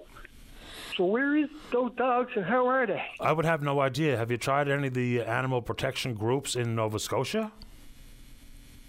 Well, I don't know nobody, none, none of them, and uh, I'm just wondering if, if you could contact somebody or you know give me some advice or somebody out there could give me some advice, even the the law enforcement or or somebody who likes animals or uh, you know I don't know where to turn no more. We just can't get the. He broke in the house. He beat in the door and stole the two dogs. That's the kind of last thing, right? He stole the two animals, two dogs, and and we can't seem to get them back there. CNP can't seem to do anything here. And it was the common law relationship was over, was was over before Christmas, October, and she bought the dogs after. And he broke in the door, slammed in the in the basement door, and come in and stole the dog while she was working. Okay, and I, I don't know anything about that or how that relationship uh, worked or lasted or ended, but I'll, I'll give you a number if you want to call someone in Nova Scotia. This, this is a, you got that horse that and dogs outside of the, the common law relationship. You shouldn't be. The top says, well, it's common law. I can give you a number for someone in Nova Scotia if you like, Eugene. Yes, please. Okay, so it's a toll free number. It's 1 888 1 888 703 One second now seven zero three. Seventy-seven twenty-two. Seventy-seven twenty-two. Yep. Now the talk's been here, but they're always there's always just well, it's time allowed. Can't get too involved. He should. She should. I think she's the only female that was ever pushed around in, in a in a common relationship. Everybody else is always the always the man. He came in uh, a couple of weeks ago and, and took the horse while she was working at social work and put it up for sale. And she took that day a day off of work, sick day, and came and took the horse, the horses to the to a ranch so he so he'd be safe. Okay. And what he did, he come home and the horses was gone, so he beat the door in and took her two little dogs she bought in PEO after the relationship. Okay, I, I, don't know anything about the relationship, and I don't really want to talk about it because I have no idea what's going on. And hopefully she's okay, and uh, I hope the animals well, are okay. Is she is so far, but we're worried. That, I'll come over here from from Port Saunders on the boat Easter Easter Sunday to take care of her and make sure he don't beat in this house again. This house is up for sale. It's already sold, and, he don't even you don't even supposed to be around here. Obviously, I hope that she and the animals are okay, and that toll free number is the place to report any cruelty against animals in the province of Nova Scotia. So, hopefully, have some success with that, and I certainly hope that she will be safe and okay. Uh, good luck with it, and I appreciate your time this morning. Oh, yes, I'm going to work on that. Thank you very much. You're welcome, Eugene. Take care. Bye bye. Okay, let's go ahead and take a break. How are we doing on the phone there, Dave? When we come back, we're speaking with you. Welcome back. Let's go to line number one. Margot, you're on the air. Good morning, Patty. How are you? Okay, how about you? Good, thanks. Um, we're at Gooby's right now, and we passed by uh, coming from Clarenville, and I wanted to report that it looked like there was a fire uh, across the bay from AD Town. So I just wanted to put the word out so if somebody could check on it. Did you call fire and emergency services? See, I didn't know what the number was. I thought getting it on to you would uh, would do the job, right? So. Uh, okay, uh, but of course, there's nothing I can do about it. But I'll give you a number where you can actually report what you see to the folks who need to hear about it. Okay. Uh, so just try this one: seven two nine. Yep. One six zero eight. One six zero eight. I yep. will do that, and th- and happy uh, Earth Day to you. The same to you, Margot. Okay, well, thanks. thanks for the call. All right, bye bye. Uh, let's keep rolling. Line number three, George, you're on the air. Patty, how are you this morning? Top shelf. How about you? Not bad, boy. Listen, I don't know how you does it, my son. You got the patience of Job. Uh, Thank you. I, I think I'd have told some of them people that calls in the fuddle duddle on before this. Yeah, that's it, boy. But I mean, it wouldn't be much of a show if I was quick to tell people to where to go and how to get there. But anyway, appreciate that and appreciate the time. What's on your mind? Uh, the seals again, boy. The sealing season. There's lots of flippers to be had. I think everybody should go out and get a meal. But more important, I think, Patty, is uh, the seal flippers. Uh, anybody that likes them, or even people that don't like them, pick up a few and drop them off at the local Legion or some community group, and so they can put on a big feed for someone, make a few bucks. Everybody's hurting after the COVID, so I mean, I'm sure all these people could use some kind of a revenue source. And and another thing too, Patty, is uh, the the seniors' homes. I think maybe someone should be dropping off a few flippers at the seniors' homes because I'm sure a, a, a feed a, a flipper at the seniors' home put a smile on some faces.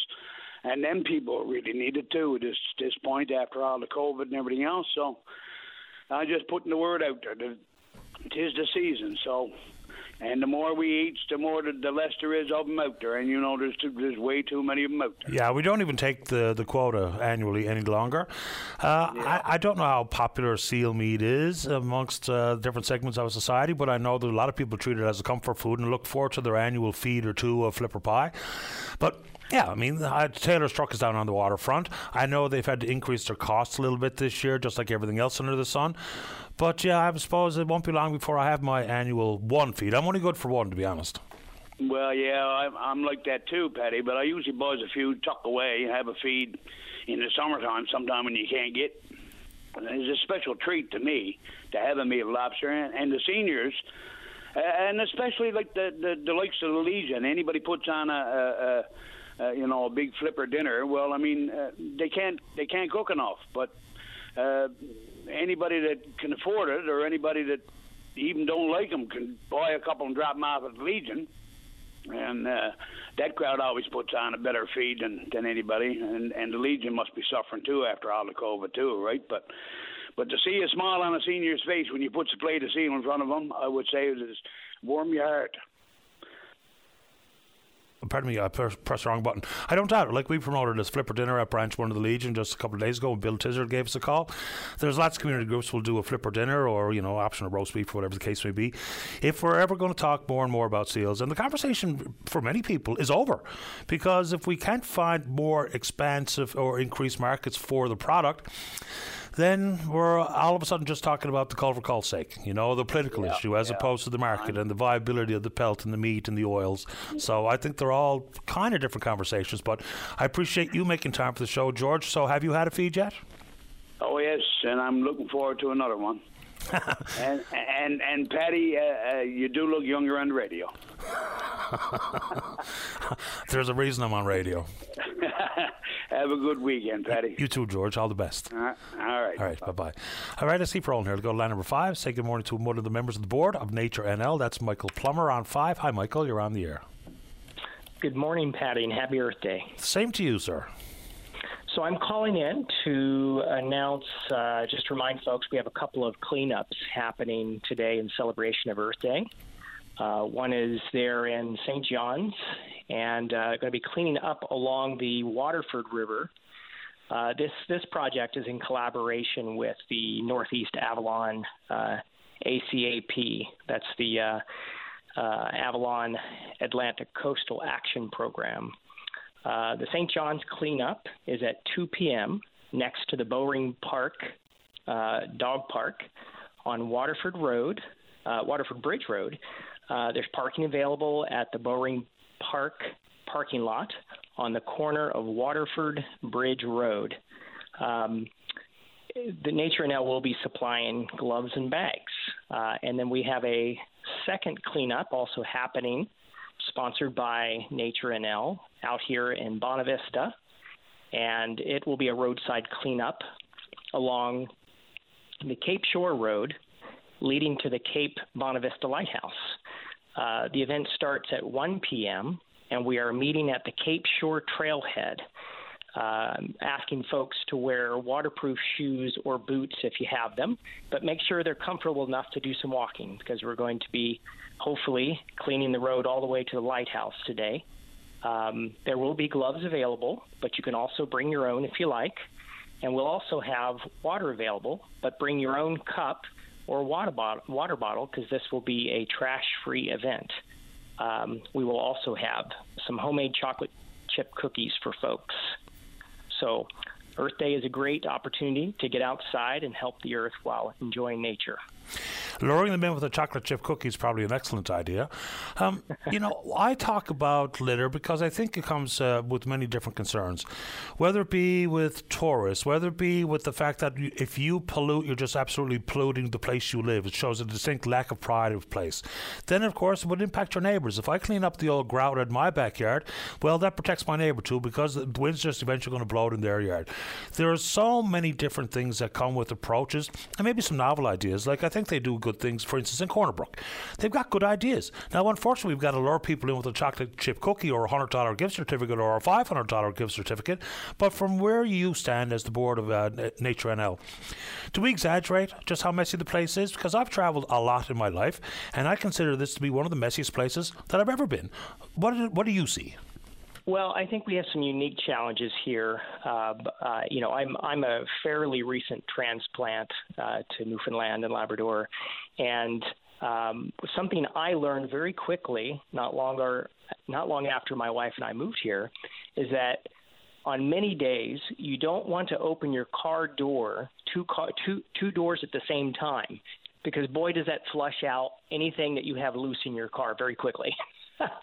um, so I, I think I think sometimes the trash comes from things like that, or someone has uh, trash that you know they haven't uh, uh, secured well enough. Uh, the wind really moves the trash around here, to be sure. Um, you know, there there definitely are some folks who continue to throw things out the, the their car windows for whatever reason. I, I don't I don't know exactly. Um, but the, the importance of it is this: is that very often that trash lands in low spots, and often that is along the ditches of roadsides. And many of those ditches empty water into local streams, which those streams empty into the ocean. So a lot a lot of that trash can get carried out into the ocean, which, as we know, is a very big problem uh, globally it's remarkable that all of a sudden things simply like community cleanups and uh, uh, tidy towns and all these types of things, clean and beautiful St. John's, they all of a sudden gets lumped into how people push back against just big climate change issues and greenhouse gas emission reports and electric vehicles and infrastructure. You know, we're talking about something very fundamental. You can think whatever you like about climate change, even though it's absolutely real and it absolutely is a crisis, even if you disregard that, I don't know how we've lumped in all of a sudden picking up litter as part of that eco alarmist conversation. You know, goodness gracious, we've we've had a we've done a really poor job trying to you know apply a little bit of common sense and a bit of patience to some of these issues. Cleaning up your neighborhood doesn't mean all of a sudden that you are going to hang yourself off the CN Tower like Steven Guilbeault. Like we just got to relax a little bit. well, it, there's no doubt that uh, there, there's there's actually a lot of complexity in regards to uh, why particular areas, regions uh, have uh, more littering uh, than others. Um, but but it certainly is a problem uh, here in uh, Newfoundland and Labrador, and I, I just encourage people to, you know, e- even if you're one of those folks who who also notice the trash and and, and find it. Um, you know that it, that it's an issue. You know, take a bag with you when you go out for a walk uh, and pick up some trash while you're out there. Um, you know, it, it's it's one thing to contribute to the issue, but but to to give back, to be out there, have a bag with you. I, I always, when I go out for my runs, uh, you know, people probably think I'm a bit ridiculous. I'll, I'll come running back with my pockets completely filled with trash, and I'll literally have like an arm an arm load's worth uh, just to get it to the house uh, and get it into into the trash can or for recycling. Uh, and, and likewise, my dog will wear a little backpack with pockets and I fill those pockets up with trash as I go. Nothing wrong with it. You're on the right track as far as I can tell, Michael. There's a neighborhood cleanup coming up where I live uh, very shortly. We're actually actively working towards, well, I can't take any of the credit. One of the ladies in the neighborhood is working with the city and others to try to establish a community garden. So good things happen when people put their energy into them. Uh, good to have you on the show, Michael. Happy Earth Day to you. Okay, take care now. You too. Bye bye. Michael Plummer, who's a member of the board of Nature NL. Let's take a break for the newscast. Now, I did mention Mayor Crew a little while ago, I think, when we were talking with Eugene. He's the mayor of uh, Hermit- uh, Hermitage, Sandyville. We're going to talk about doctor recruitment and what's happening in his community after this took away. Your VOCM 2022 ECMA nominee for Media Outlet of the Year. Welcome back to the show. Let's go to line number one. Say good morning to the mayor of Hermitage, Sandyville. That's Steve Crew. Mayor Crew, you're on the air. Morning, Patty. Thanks for having me again this morning. Happy to have you on. I just wanted to call this morning because this is the day uh, the Coast Bays residents have been dreading. Uh, our doctor, our last doctor, is uh, finally, well, not finally gone, but he's gone as of today, and we're put on full diversion now till Monday morning. Uh, so the ambulances all have to go to Grand Falls from from today at 8 a.m. till Monday morning at 8 a.m. So it's a it's a sad day indeed for for me and for all the residents in my 20 years on campus, I've never ever seen it before, so it was a kind of a scary situation, and we really don't know where we're going to go from here. I know there's talks of locums that coming from May and June, but uh, there's still going to be diversions from time to time. So, like I say, it's a different situation altogether, Patty. A couple of things, Mayor. Do we know why your doctor's leaving? Uh, no, I, I really don't know. I don't know if it's just because he was left there by himself and he decided that it was t- time to go. I really haven't been told, not officially, but uh, I know being a doctor in an area like this by himself is probably uh, a lot of work, and uh, I'm not sure if that's the reason he left or not. It came unexpected, so I'm really not sure. I haven't been told, boy. Uh, the exit interview, I'm not sure if it's been done or not. I guess we'll find out uh, if it's been done or not, and after this, we might know why exactly he left because that's the trick, you know. We have to understand why doctors are leaving one place or another so we can address their concerns. Exactly. I don't know. You know, these doctors come here, and you know the the availability of you know for their families is not here. And uh, uh, I mean, we seem to have everything that you know. I mean, most towns do, and you know, COVID has shut down a lot of things. But I mean, they're starting to reopen and that. So I don't know. Like I say, if they don't care to be in a position where they're the only doctor, and uh, you know, it puts a lot of stress on them, and that's the reason they're leaving. But uh, like I say, is uh, it's pretty dire. Uh, you know, when, when that happens, like I say, we've never ever had it happen before. St. Albans have been dealing with you know, for a long time, and they, you know, and at least they could go to Harbour Breton. But now the, the option for all the Coastal Bay residents, of course, when we're on full day version, is to go to Grand Falls, and uh, nobody knows how long they got to wait once they get there. It's two and a half hours, uh, you know, for anybody. I mean, people, residents of McCallum and uh, Gaultois, they got to come by ferry before they get to the ambulance, and then there's a trip to Grand Falls. So and this time of year, of course, all those young moose are moving nighttime and daytime and that. So, you know, pose a lot of risk, you know, for, for the ambulance drivers and, and the uh, patients. I mean, your community is one of many communities that are dealing with the exact same issue. With, you know, today or next week is that they're losing their last doctor. It's you know the the province has created a new deputy minister's position for recruitment of healthcare professionals. I think I think that's moving in the right direction. But I've also said this, and I'll get your thoughts on it the communities actually play a role as well. Because if we all stand back and wait for government to save our lives or to do what we need to do, we'll be waiting an awful long time. Many times, I think that applies. So, what role do you think you and your community play in creating an atmosphere where it'll be attractive for a doctor and their family to come? Because, again, recruiting a doctor to Hermitage Sandyville is different than recruiting one to Gander or St. John's or Lab City. So, what role do you play? Well, well, Patty, you know, these exit interviews, I guess, will, you know, will help to identify the needs of these doctors that come here. Uh, know, the doctors don't really come to Hermitage Standing. Of course, they they're in Harbour Breton. I mean, there's three and four houses down there for the doctors to stay in. I mean, they, you know, and they're all looked after. You know, these houses are upkept by, you know, by Central Health and that. And I mean, there's coffee shops, restaurants. I mean, you know, there's everything that they would need to live in in these towns. I mean, there's gyms, hockey arenas, and stuff. So I mean, I really don't know, other than having, you know, more doctors in the area that I guess they can, uh, you know, uh, get with, you know, nighttime or, or whatever, and and you know be friends with. But uh, I mean, I really don't know what else we can offer other than what we're doing right now. Hopefully, these exit interviews might, you know, identify something that we may be missing, and and if so, we'll try to you know, accommodate it if we can. Yeah, I mean that wasn't wasn't an effort on my behalf to put you on the spot. I just think that we're going to have to, you know, play a role with government to help create these packages for different regions because it's, we're not all the same, and all these communities aren't the same, and the amenities aren't the same. The distance to the closest airport isn't the same, and things for young families to do isn't the same everywhere. So that's the only reason I ask because I think we're going to see more and more communities take that active approach, and I'm sure you're doing everything you can to, on behalf of your residents, to get a doctor in your community. But you need to see even the successes of getting a doctor to come back for a locum on Bell Island. They, you know, refer to it as the grand seduction. So I just think that's going to be part of it as we move down the road.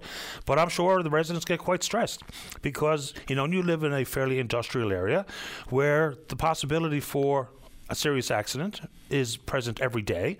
So I hope, like your community, or Baie Verte, or Buchans, or wherever, or St. Albans, the need to get a doctor hopefully is attended to, and it's going to take uh, all hands pulling the rope in the same direction.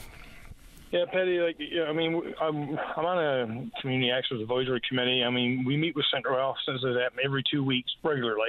Uh, you know, the CEO was on there, and you know, all the people from Central Health are trying to recruit these doctors. They keep us updated. I mean, I, I, talk, I mean, you know, communication with uh, our MHA office levels every day, two and three times a day. And what what you you get on these social media posts about MHAs, all the MHAs in these areas, whether they're liberal, PC, or, or NDP, their families live in these areas, yeah. and to go on and attack them, if there was something that they could do, they'd have it done. I mean, their families live in these areas; they want it looked after. So I mean, there's no good to get on social media and attack the MHAs because there's nothing being done. I mean, you know, they're trying to do the best they can, and for their, for their own towns and for their own areas. I mean, uh, you know, we all need to stick together and we all need to work together right now and, and try to get out of this situation as soon as possible. I mean, uh, I've even had people approach me and say, well, perhaps we should contact the military and see if they got doctors available. Because if this situation gets worse, Patty, we're going to need serious help somewhere. And I mean, if that's where it's got to come from, if there's doctors with the military, does not, you know, sent overseas or whatever, and they're willing to do it. I mean, drastic times cover drastic measures, and we got to do whatever we can do to survive down here. Yeah, no argument here. I think you make a key point. Look, nobody wants to let politicians off the hook, but we also have to pick our fights based on reality. And you're right. It's not like the members don't want to see a doctor here because, whether it be because their families live in the area, and there's a massive political victory available if they're able to say a new doctor's on his or her way. So it's just easy pickings to go on social media and lambaste anybody, regardless of who they are business person, individual, and particularly politicians. People can criticize all they like. But if we're being honest, the members of the House of Assembly would only hope to be able to go back to their community, back to their district, and know that the doctor is there. So, again, it's not that they don't care about anybody. It's just that it's a really difficult, competitive market internationally for these doctors. And hopefully we can get our fair shake because God knows we need it. Uh, anything else before we take a break, Mayor Crew?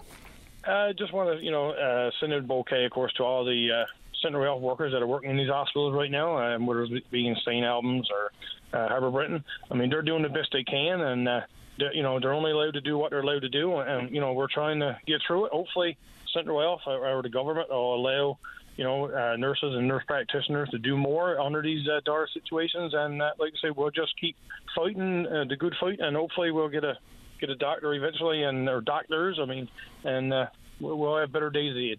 I look forward to the next conversation, and fingers crossed. Appreciate your time, Steve. Thank you, Patty. Take good care. Alrighty, bye bye. As uh, the mayor of Hermitage, Sandyville, Steve Crew. Let's take a break. Don't go away. Welcome back to the program. Let's go. Line number three, and say good morning to the chair of the Wilderness and Ecological Reserves Advisory Council, also known as. Is he still the chair, Dave? He's not the chair. Was the chair when they put forward a report recommending protected areas to the tune of, I think, 32. Graham Wood joins us on line number three. Good morning, Graham. You're on the air. Good morning, Patty.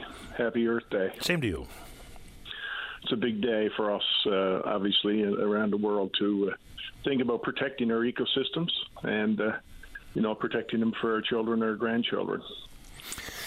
It's remarkable uh, just how much and how vicious some of the pushback has been in the recent past. What's the status of the most recent report uh, that's been sent off to the government to identify 32 areas to be protected? Where are we? Well, um, as far as I know, uh, our board uh, had our last meeting on December the 13th. And so we're waiting for the board to be reconstituted, but uh, to date we haven't heard uh, haven't heard any information on the re uh, on the reappointments uh, from the Independent Appointments Commission. So uh, you know the the report and the plan has gone into government, uh, and sits, I suppose, on the desk of Minister Davis to take through cabinet and try to move forward in terms of having consultations about all these 32 different uh, different proposed uh, protected areas. Because, you know, right off the bat, the recommendations in the report were treated as if it was all of a sudden legislative protections. And look out, and it's all said and done, when in fact, government moves at a snail's pace, and we haven't even seen it brought to the cabinet table, as far as I know, as well. So here we are. Give us an idea of some of the some of the parameters surrounding how you identify these 32 areas and why it's important. Just cherry pick a couple that we can discuss. Well, there were nine. Uh, there are nine separate ecoregions in the province, and of those, a number of them have different uh, subcategories. And so, uh, over the 25 years, we were trying to protect uh, a percentage of those particular ecoregions so that we would have all the representations within the plan. So, uh, of the 32 uh, proposed areas, they take in I'm just trying to think of the total, but there are nine separate ecoregions, but there are subregions, probably up to 30s different um, ecoregions that exist in the province. So when we looked at uh, at various areas to protect, like the Northern Peninsula, for example, uh, and uh, and other areas like uh, Facheux Bay on the south coast and um, the uh, Swan Islands in Notre Dame Bay. These are all specific regions that uh, have special protection needs. Uh, as I said, the last, the la- I suppose, the last of true wilderness that exists in Newfoundland uh, exists, uh, exists on the eastern side of the Great Northern Peninsula. So when we look at those three regions, Suffets, uh, Soufflets, and uh, you know the other ones there, that uh, that we thought they were very important to be protected. But uh, it's really interesting that the government of Canada and the government of Newfoundland uh, only on April 6th signed an agreement to protect biodiversity in Newfoundland.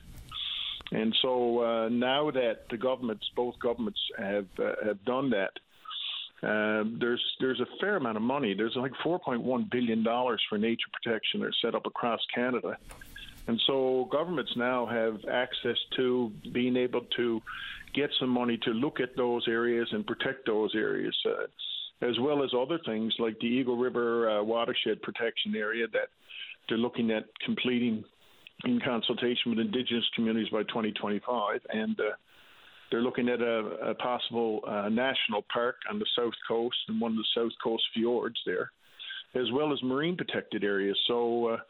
You know, there's a huge potential here now for the government of Newfoundland to get on board and to get this stuff moving because uh, seems like the commitment of everybody there. Uh, I mean, the premier even said very clearly our government is committed to taking bold steps to tackle climate change and protect the invaluable natural resources throughout Newfoundland and Labrador. So uh, you know that's that's really important that the premier is getting behind this, and hopefully, uh, Mr. Minister Davis will be able to move this document or move this plan through cabinet and then look at the long term, uh, I suppose, consultation process that's going to take place over years to uh, kind of get these uh, get these protected areas uh, finally protected. Yeah, I'll try to get an update from the minister's office as to where we are in the process because, you know, like everything else, it takes an awful long time to make moves on matters of immediate importance. Uh, anything else this morning, Graham, before we uh, take a break? You know, maybe you want to touch base uh, quite quickly on what you anticipate for this upcoming tourism season. Well, you know, uh, I just heard the ice reports, and you mentioned it this morning that uh, there's not going to be a lot of icebergs coming to Newfoundland, and that really speaks volumes in terms of uh, in terms of our warming oceans. Uh, so I'm very concerned about that. And as you know, the tourism industry in St. Anthony and, and Twillingate and all and Trinity and all these areas rely heavily on uh, on icebergs and iceberg traffic. So, you know, it doesn't augur well. But we we think that it's going to be a better summer this summer than last summer. Um, most of the tourism areas, like the high traffic tourism areas, are booked uh, and uh, hopefully we can have a, um, a good year. But I don't see it coming back until 2024, until people are able to fly, and then we have all this concern about Omicron and, and subvariants, and so you know there's still there's still problems obviously around the world in terms of uh, dealing with the COVID issue. Yeah, and people want to travel. Like I really do, and I'm going to this summer. I feel like I've been cooped up a long time, and I think there's a lot of pent up demand out there. And there's, you know, also some encouraging numbers. Maybe some of the airlines that just offered you a travel voucher, most of which are going to expire this summer. So people are going to either have to travel or take a loss. But I, you know, even the encouraging numbers with the bookings on Marine Atlantic's uh, Marine Atlantic gives me reason to think that we've got a good season coming, and hopefully that's not just cockeyed optimism. I'm trying to base it on what I hear from numbers from airport authorities and Marine Atlantic. But good luck to you and your operations uh, this summer, and I appreciate your thoughts on Earth Day today. Thank you, Patty. Have a great day. You too. Take care. Bye bye. Bye. Grahamwood was once with Werac. Uh, well, I get the bouquet and then we'll come back for Mike. All right, let's go to line number five. Randy, you're on the air. Patty, how are you this morning, Patty? Great, Randy. How you doing? Hey, I, I was just wondering. I was talking about flying away So Where are we going to be like the geese now and fly off to in the sun? Uh, is that a question? Where am I going? Yeah, no, you know, where could we go to? Mexico now, or down to uh, Dominican Republic somewhere, or Hawaii, or? I got a couple of friends that are in the Dominican right now. Seem to be having a whale of a time, or so says their social media. Well, a whale of a time. Wicked. A whale of a time. Yeah. Yeah. Yeah. Yeah, I'm up, yeah, I, no, yeah. My, my parents now, uh, Wavell and Mary Wiscombe Moulton, living in Lawrence's Cove on the beautiful Bjorn Peninsula, are celebrating their 62nd wedding anniversary today. Wow, 62. That's marvelous. Yeah, yeah, and, and I was I was the reason for it. anyway, anyway, uh, um, uh, best wishes come from Randy, Michelle, Edward, uh, Brittany, Emily, Matthew, Mark, Laura, family, and friends. Are they all uh, your siblings, or some of those are the wives and the husbands? No, uh, but no, I tell you now, uh, uh, Michelle and Edward are my, uh, my sister, and my brother, and Brittany and Emily are my two daughters, and Matthew, Mark, and Laura are uh, uh, Michelle and Paul's uh, Matthew, Mark, and Laura. Yeah. Well, well, Michelle had Matthew and Mark in her previous marriage, and Laura now, Laura Dover now for for uh, Mr. Paul Dover, married since.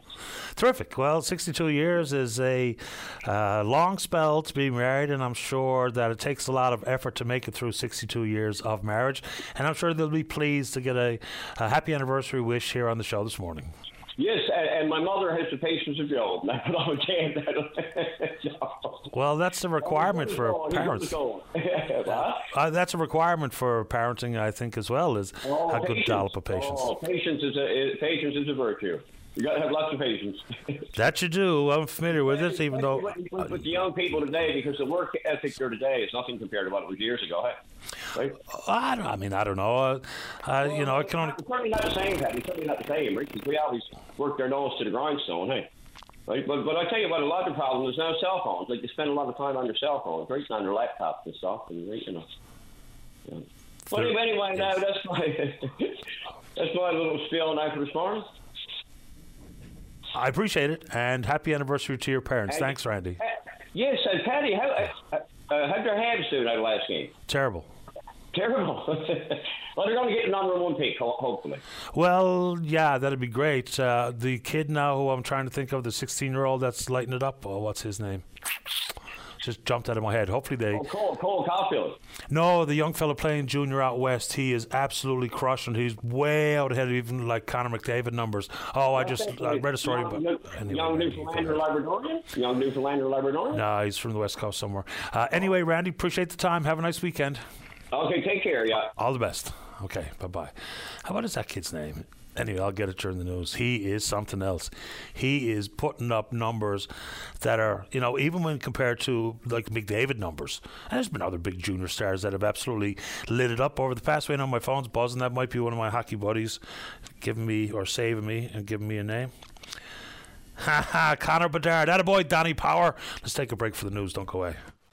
Every Saturday is perfect for a night at the cabin. The Cabin Party with Brian O'Connell. Saturday night starting at 7 p.m. on VOCM. And welcome back. Uh, let's go line number four. Mike, you're on the air. Hey, Patty, good morning. Good morning. Um, and so, sort of the irony, I was listening to your uh, comments earlier in the program about um, Alex Newhook and Dawson Mercer, and, and it's fantastic what's going on out in Bay Roberts. I spent many an evening out there uh, in that little arena and some of the best French fries in the world, and watching Daw- Dawson when he was going through. And now to announce the, uh, Brian, to announce the uh, passing of Guy Lafleur, the flower. Uh, for many of us of a certain age, I guess, a vintage, um, we uh, enjoyed many a game with uh, Mr. Lafleur. He was fantastic hockey player. He was thrilling to watch. I just saw the Toronto Maple Leafs send out their condolences to the Montreal Canadian family and, of course, Lafleur's family, family because he was one of those guys. You know, I think fans of a variety of different teams really appreciated what Lafleur brought to the table. He was just so bloody exciting night after night. I, I loved him. Yeah. Yeah, between him and Robinson, though, those were my guys. I, I love those yeah, boys. That, that was my era as well. And my mom, God rest her soul, uh, she was a Lafleur fan, a diehard, you know. So here we were. There were like uh, seven of us huddle around this old black and white TV, if I remember correctly. We might be for Toronto, but we knew our place when they were playing Montreal. Absolutely. yeah, she wrote it. Patty, the reason for my call is I want to talk about briefly on these regional health centres. I think they're called RHCs. I think it's what Minister has been referring to them as, and the establishment of the collaborative clinics, health clinics yep. that are on the go. That that's a done deal. I mean, it's uh, rural Newfoundland. Uh, I heard some really plaintive calls here people are in an awful, awful way down there, not being able to retain their doctors, and their doctors are leaving and uh, and that's a that's a done deal. Those centres are going to happen. They're, you can complain all you want. I believe, you know, from a doctor's perspective, these things are a bit of a godsend. Many of these were almost forced into rural Newfoundland, the doctors were, in that they weren't allowed in the larger urban centres like St. John's, and there was some kind of a barrier to them coming in here. The, the local doctors sort of kept them out and sort of controlled competition, in my opinion. Like, how does but that anyway, work, though? What do you mean by that? Well, well, what I mean by that is many of the doctors that were out in rural Newfoundland would have preferred to have larger urban areas for things like one of your callers mentioned, the quality of life, you know, the amenities that they have, and and not being overworked. Many times, only one or two out there, or just one out there. And, and not being able to take holidays and a continuous worry and a continuous struggle of billing and everything else. With the regional health centers, these clinics, their their their life is going to change for them. First of all, they're going to be in larger urban areas to start off. Secondly, a lot of the administrative work that they had to depend on getting done before is now going to be done by the clinic because the clinic will have the relationship with the province and the doctor will have the relationship with the clinic. So any issues that they're dealing with, and you get one stop shopping. You know, you go in and and you can send you down for all of the stuff that you you know wait to get blood work done or wait to get X-rays done. These clinics eventually will have them, and uh, and and I think some of them are being set up with them, Patty. So from a, a doctor's perspective, they're a bit of a godsend. You know, they they and let's face it, whether we want to admit it or not, most of these doctors do not want to live in isolation. They want a lot of the amenities, and that's that's the cruel fact of life. My concern on it, and I don't know if clinics are good or bad. I've had many years of experience with privatized healthcare in the United States. So I've seen these clinics, and uh, you know where they they now have they uh, they have it structured so you know, a lot of patients are being dumped on the street. That's what I'll call it, but that's a bit exaggeration. But you're losing your doctor, and they're not going to transfer you over. They're not going to bring you over because you don't live in the you don't live in the geographic area covered by a clinic. But and what's so, the relationship to any American approach to medicine, though? I, I think I'm missing that one. Yeah. Okay. The, uh, the what's going to happen now is that these clinics these and they will be privatized. If they're not already, they're being set up to be privatized. These will be for-profit clinics. They're going to operate. They're going to retain doctors. They're going to buy equipment. They're going to put it out, and they're going to bill government, and they're going to bill the insurance companies. So really, what they're becoming is they're they're, they're becoming, and they, this is the first step to private clinics. And what's going to happen here is that I have concerns in the U.S., and it's anecdotal. A lot of people say, "Oh, in the U.S., they check your credit card before they check, you know, before they check you."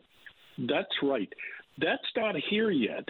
But what these for private for profit clinics is what they're going to be. They're going to negotiate uh, prices with the province. I don't know if it's going to be cheaper than what we have now, but they're going to negotiate the prices. They're going to they're going to service the insurance patients first. Are they going to get them first? Or are they going to take them because they like out here now?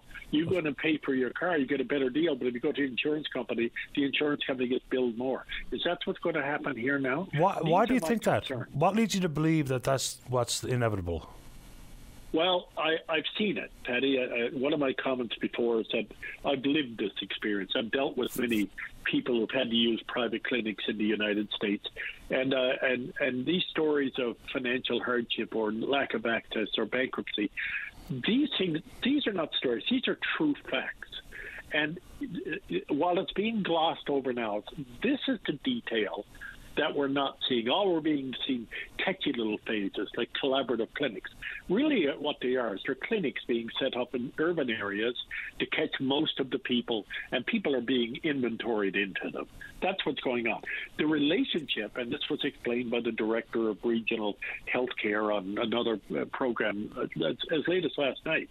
They're going to be dealing with the clinics. They're not going to be dealing with all the doctors. The doctors are going to deal with the administration part of the clinic.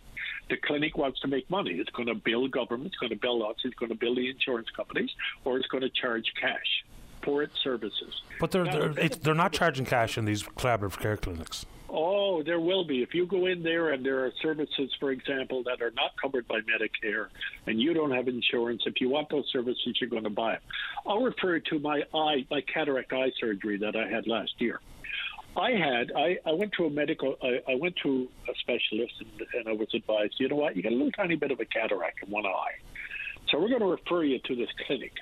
So they sent me to the clinic. I went into the clinic, and they said, "Oh yeah, this is covered by Medicare. Your your cataract. By the way, we see a little tiny sternum one in another eye, so you really should do this one too." But it's covered by it's covered by uh, by Medicare. And while you're here, let us tell you about this fantastic deal we got. It's four thousand dollars an eye. All right. Uh, I'm sorry, Medicare doesn't cover this. Right. And and this is how these things work. You know, they, they get sales opportunities. So is that going to happen? Yes, it's going to happen. I don't know. It is. Well, I think it is. These are the questions I'd like to see answered. I think it's a precursor. Now, taxpayers, is it going to be cheaper for us in the long as as taxpayers? We're paying thirty six percent for health care. That's wicked. I don't know what the cost, I don't know what the breakdown. I haven't seen those exact numbers. I don't know if it's going to be cheaper or not. That's my concern. Is it going to provide better service to everybody equally? That's my concern. You know, uh, it, you know, if you're a doctor, if you're coming out of medical school today, and you get to go into all of the stuff that's looked after for you, your insurance, uh, you know, you get a paycheck every week you because you're a doctor. You're commanding a really good rate of pay. You can send them down to get the blood work done the same day, in theory, you know, or get your X-rays done the same day, or something else. Uh, for a doctor, and if you're not in tomorrow, somebody else is in that clinic and take your patients when they come in. That's fantastic service. That's great service. Great style of life. But I don't know if in the long run that's going to solve our financial ills, other than it's going to cast a lot of people who have financial services now, particularly in rural, without them. Because these clinics are attracting these doctors. I have no doubt in my mind whatsoever. Mr. Haggie may deny it, but I think that's what's happening. And they'd be fools not to do it. But I mean, the doctors are already working in their own private clinics as independent contractors. And uh, I'm not really sure where you're coming from because at this moment, these clinics operate strictly on an MC billing uh, process period. So I, I don't know how all of a sudden this is the slippery slope to American style. If you're not insured, then too bad about you kind of stuff. Because this, I think, is attractive for doctors because it might indeed share or spread some of the burden and the workload. Because walking into a clinic, you might not need to see a general practitioner. You might just need to see an RN or a social worker or a pharmacist or a nurse practitioner or whatever the case may be. You know, and look, even some of the doctors call the collaborative care clinic as the gold standard. Because if I have a private clinic operated just by a GP, independent contractor, billing MCP, I can have a full patient roster that I can manage in and around the neighborhood of 3,000 people. That's what I'm told. These clinics can maybe triple that. So I know some people get orphaned because they don't follow their family doctor into the clinic, but it's hard to lose sight of the fact that the, this clinic can handle three times what a single serve GP clinic held in the past. So I think there's a big upside to this. The only problem I can see with it at this moment in time, based on comments coming from the NLMA and the College of Physicians and Surgeons, is that unless we have the staff levels, then we're just shuffling people around. If all the new doctors were actually new to the system, then the collaborative care clinic sounds like the only way to go to me. I mean, even the doctors say quite clearly, gold standard. We're not, so, we're not disagreeing on this, Patty. I'm, I'm in full agreement with you.